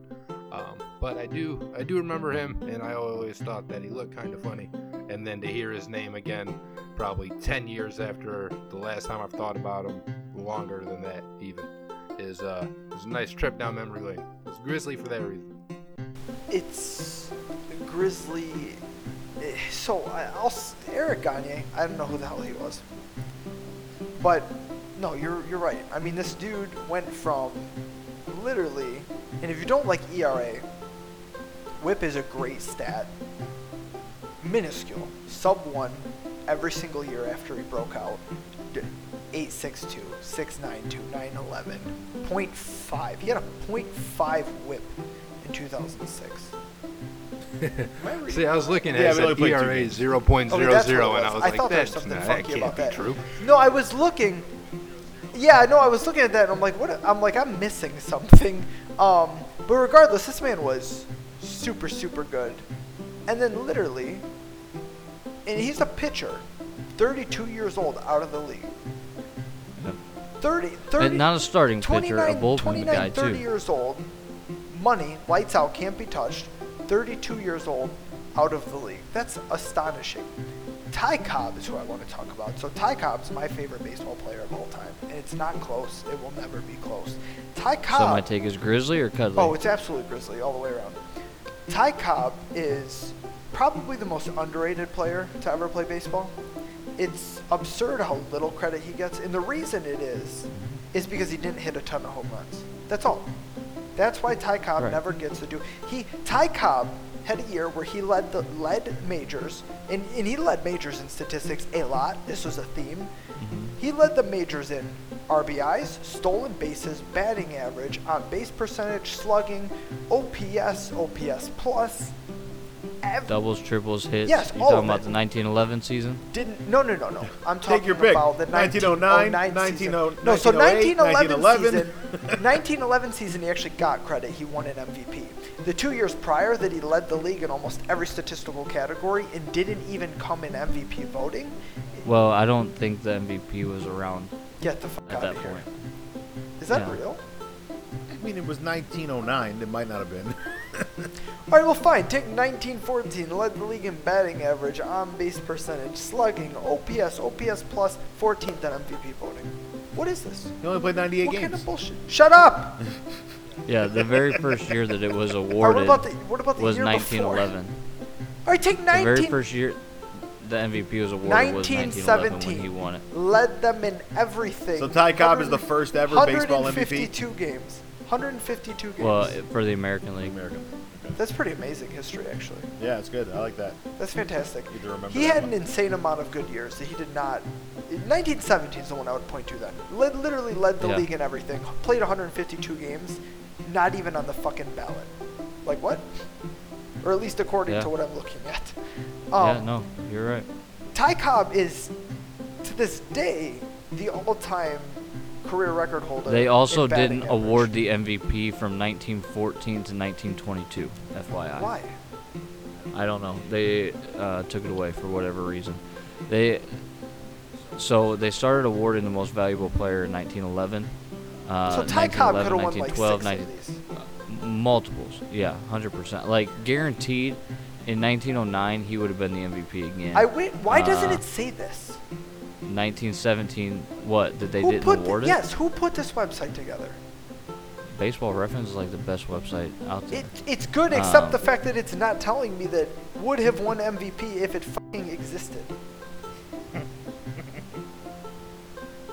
have a bone to pick with them. Um, still the still the batting average leader ever in baseball.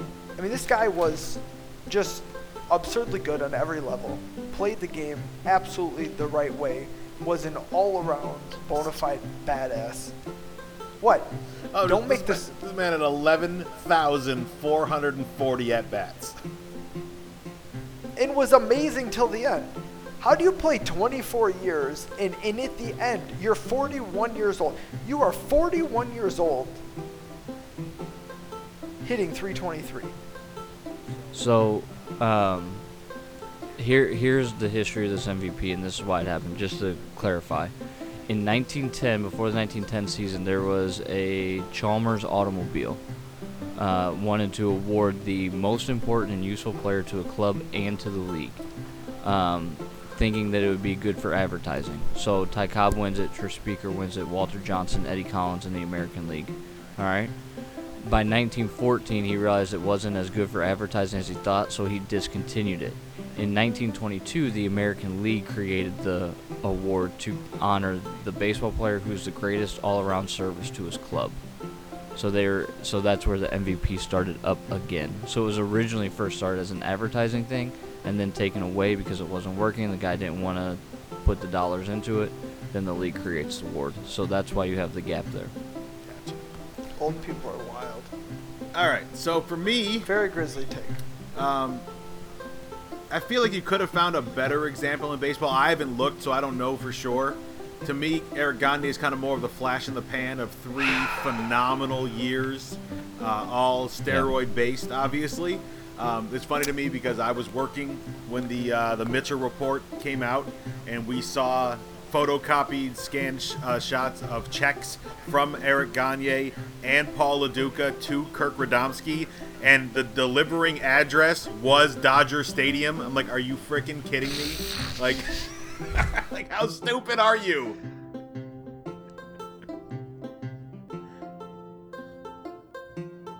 Hey, so Matt, hold on, just to go on your take. My other option for this would have been Babe Ruth. Babe Ruth would have been, ap- I mean, Would you have taken that as a better? see, it's tough. Like when I like, See, what I'm saying like, like Yogi there's Berra with the Mets, yeah. like mean that could have been good who one. comes to my mind when I think of like, you know, stuck around too long and went to like just just kind of flamed out. I don't. But see, here's here's the thing too, Matt. Like Yogi Berra, you bring that up. He played four games for the Mets that year, one year, 1965. Yeah. Yeah. Anyway, I, I, I like the answer, and No, I, I'm not against the think- answer. I'm not I don't because think he PEDs No, I know, I just- I, I really don't think PEDs hurts the argument. I mean, I, But- I would have picked Pujols, but I think there's a lot to choose from. But Ty Cobb is absolutely spot on. I mean, everything that's already been said, I don't need to add to it. You know, triple crown winner, 12-time batting champ, you know, greatest hitter, you know, maybe ever, and you know, did never won the Triple Crown. He did think. win the Triple Crown, but it was with nine home runs, which is pretty wild. Yeah, because he's. Oh yeah, he did win the Triple Crown in 1909. Yeah. Yeah, because he's playing in the dead ball era. I mean, the dude had four different ways that he would hold the bat, and then as the pitch was being delivered, peek to third base and decide whether he was going to bunt or swing away. Like, that's why he's one of the greatest of all time. All right. I think we are done with Grizzly takes. Ryan, do the thing. Make sure you go ahead and follow us on Twitter at Sports Carnage. Uh, follow us on Facebook too at Sports Carnage Podcast, and then rate, review, subscribe everywhere where you can find our podcast. That's Podbean, that's Apple, iTunes, Apple Podcast called now. Um, and anywhere else that you guys want to look for us, feel more than free. We're on YouTube as well. So wherever you like to listen to your podcast, you will find us. Uh, you will find us there. That's it for the night. For Paul Roshan, AJ Riley, and Ryan Griffin, I'm Matt Basson. We are Sports Carnage. Thanks for spending a couple hours with us tonight. Whenever tonight is for you, we will be back again next week.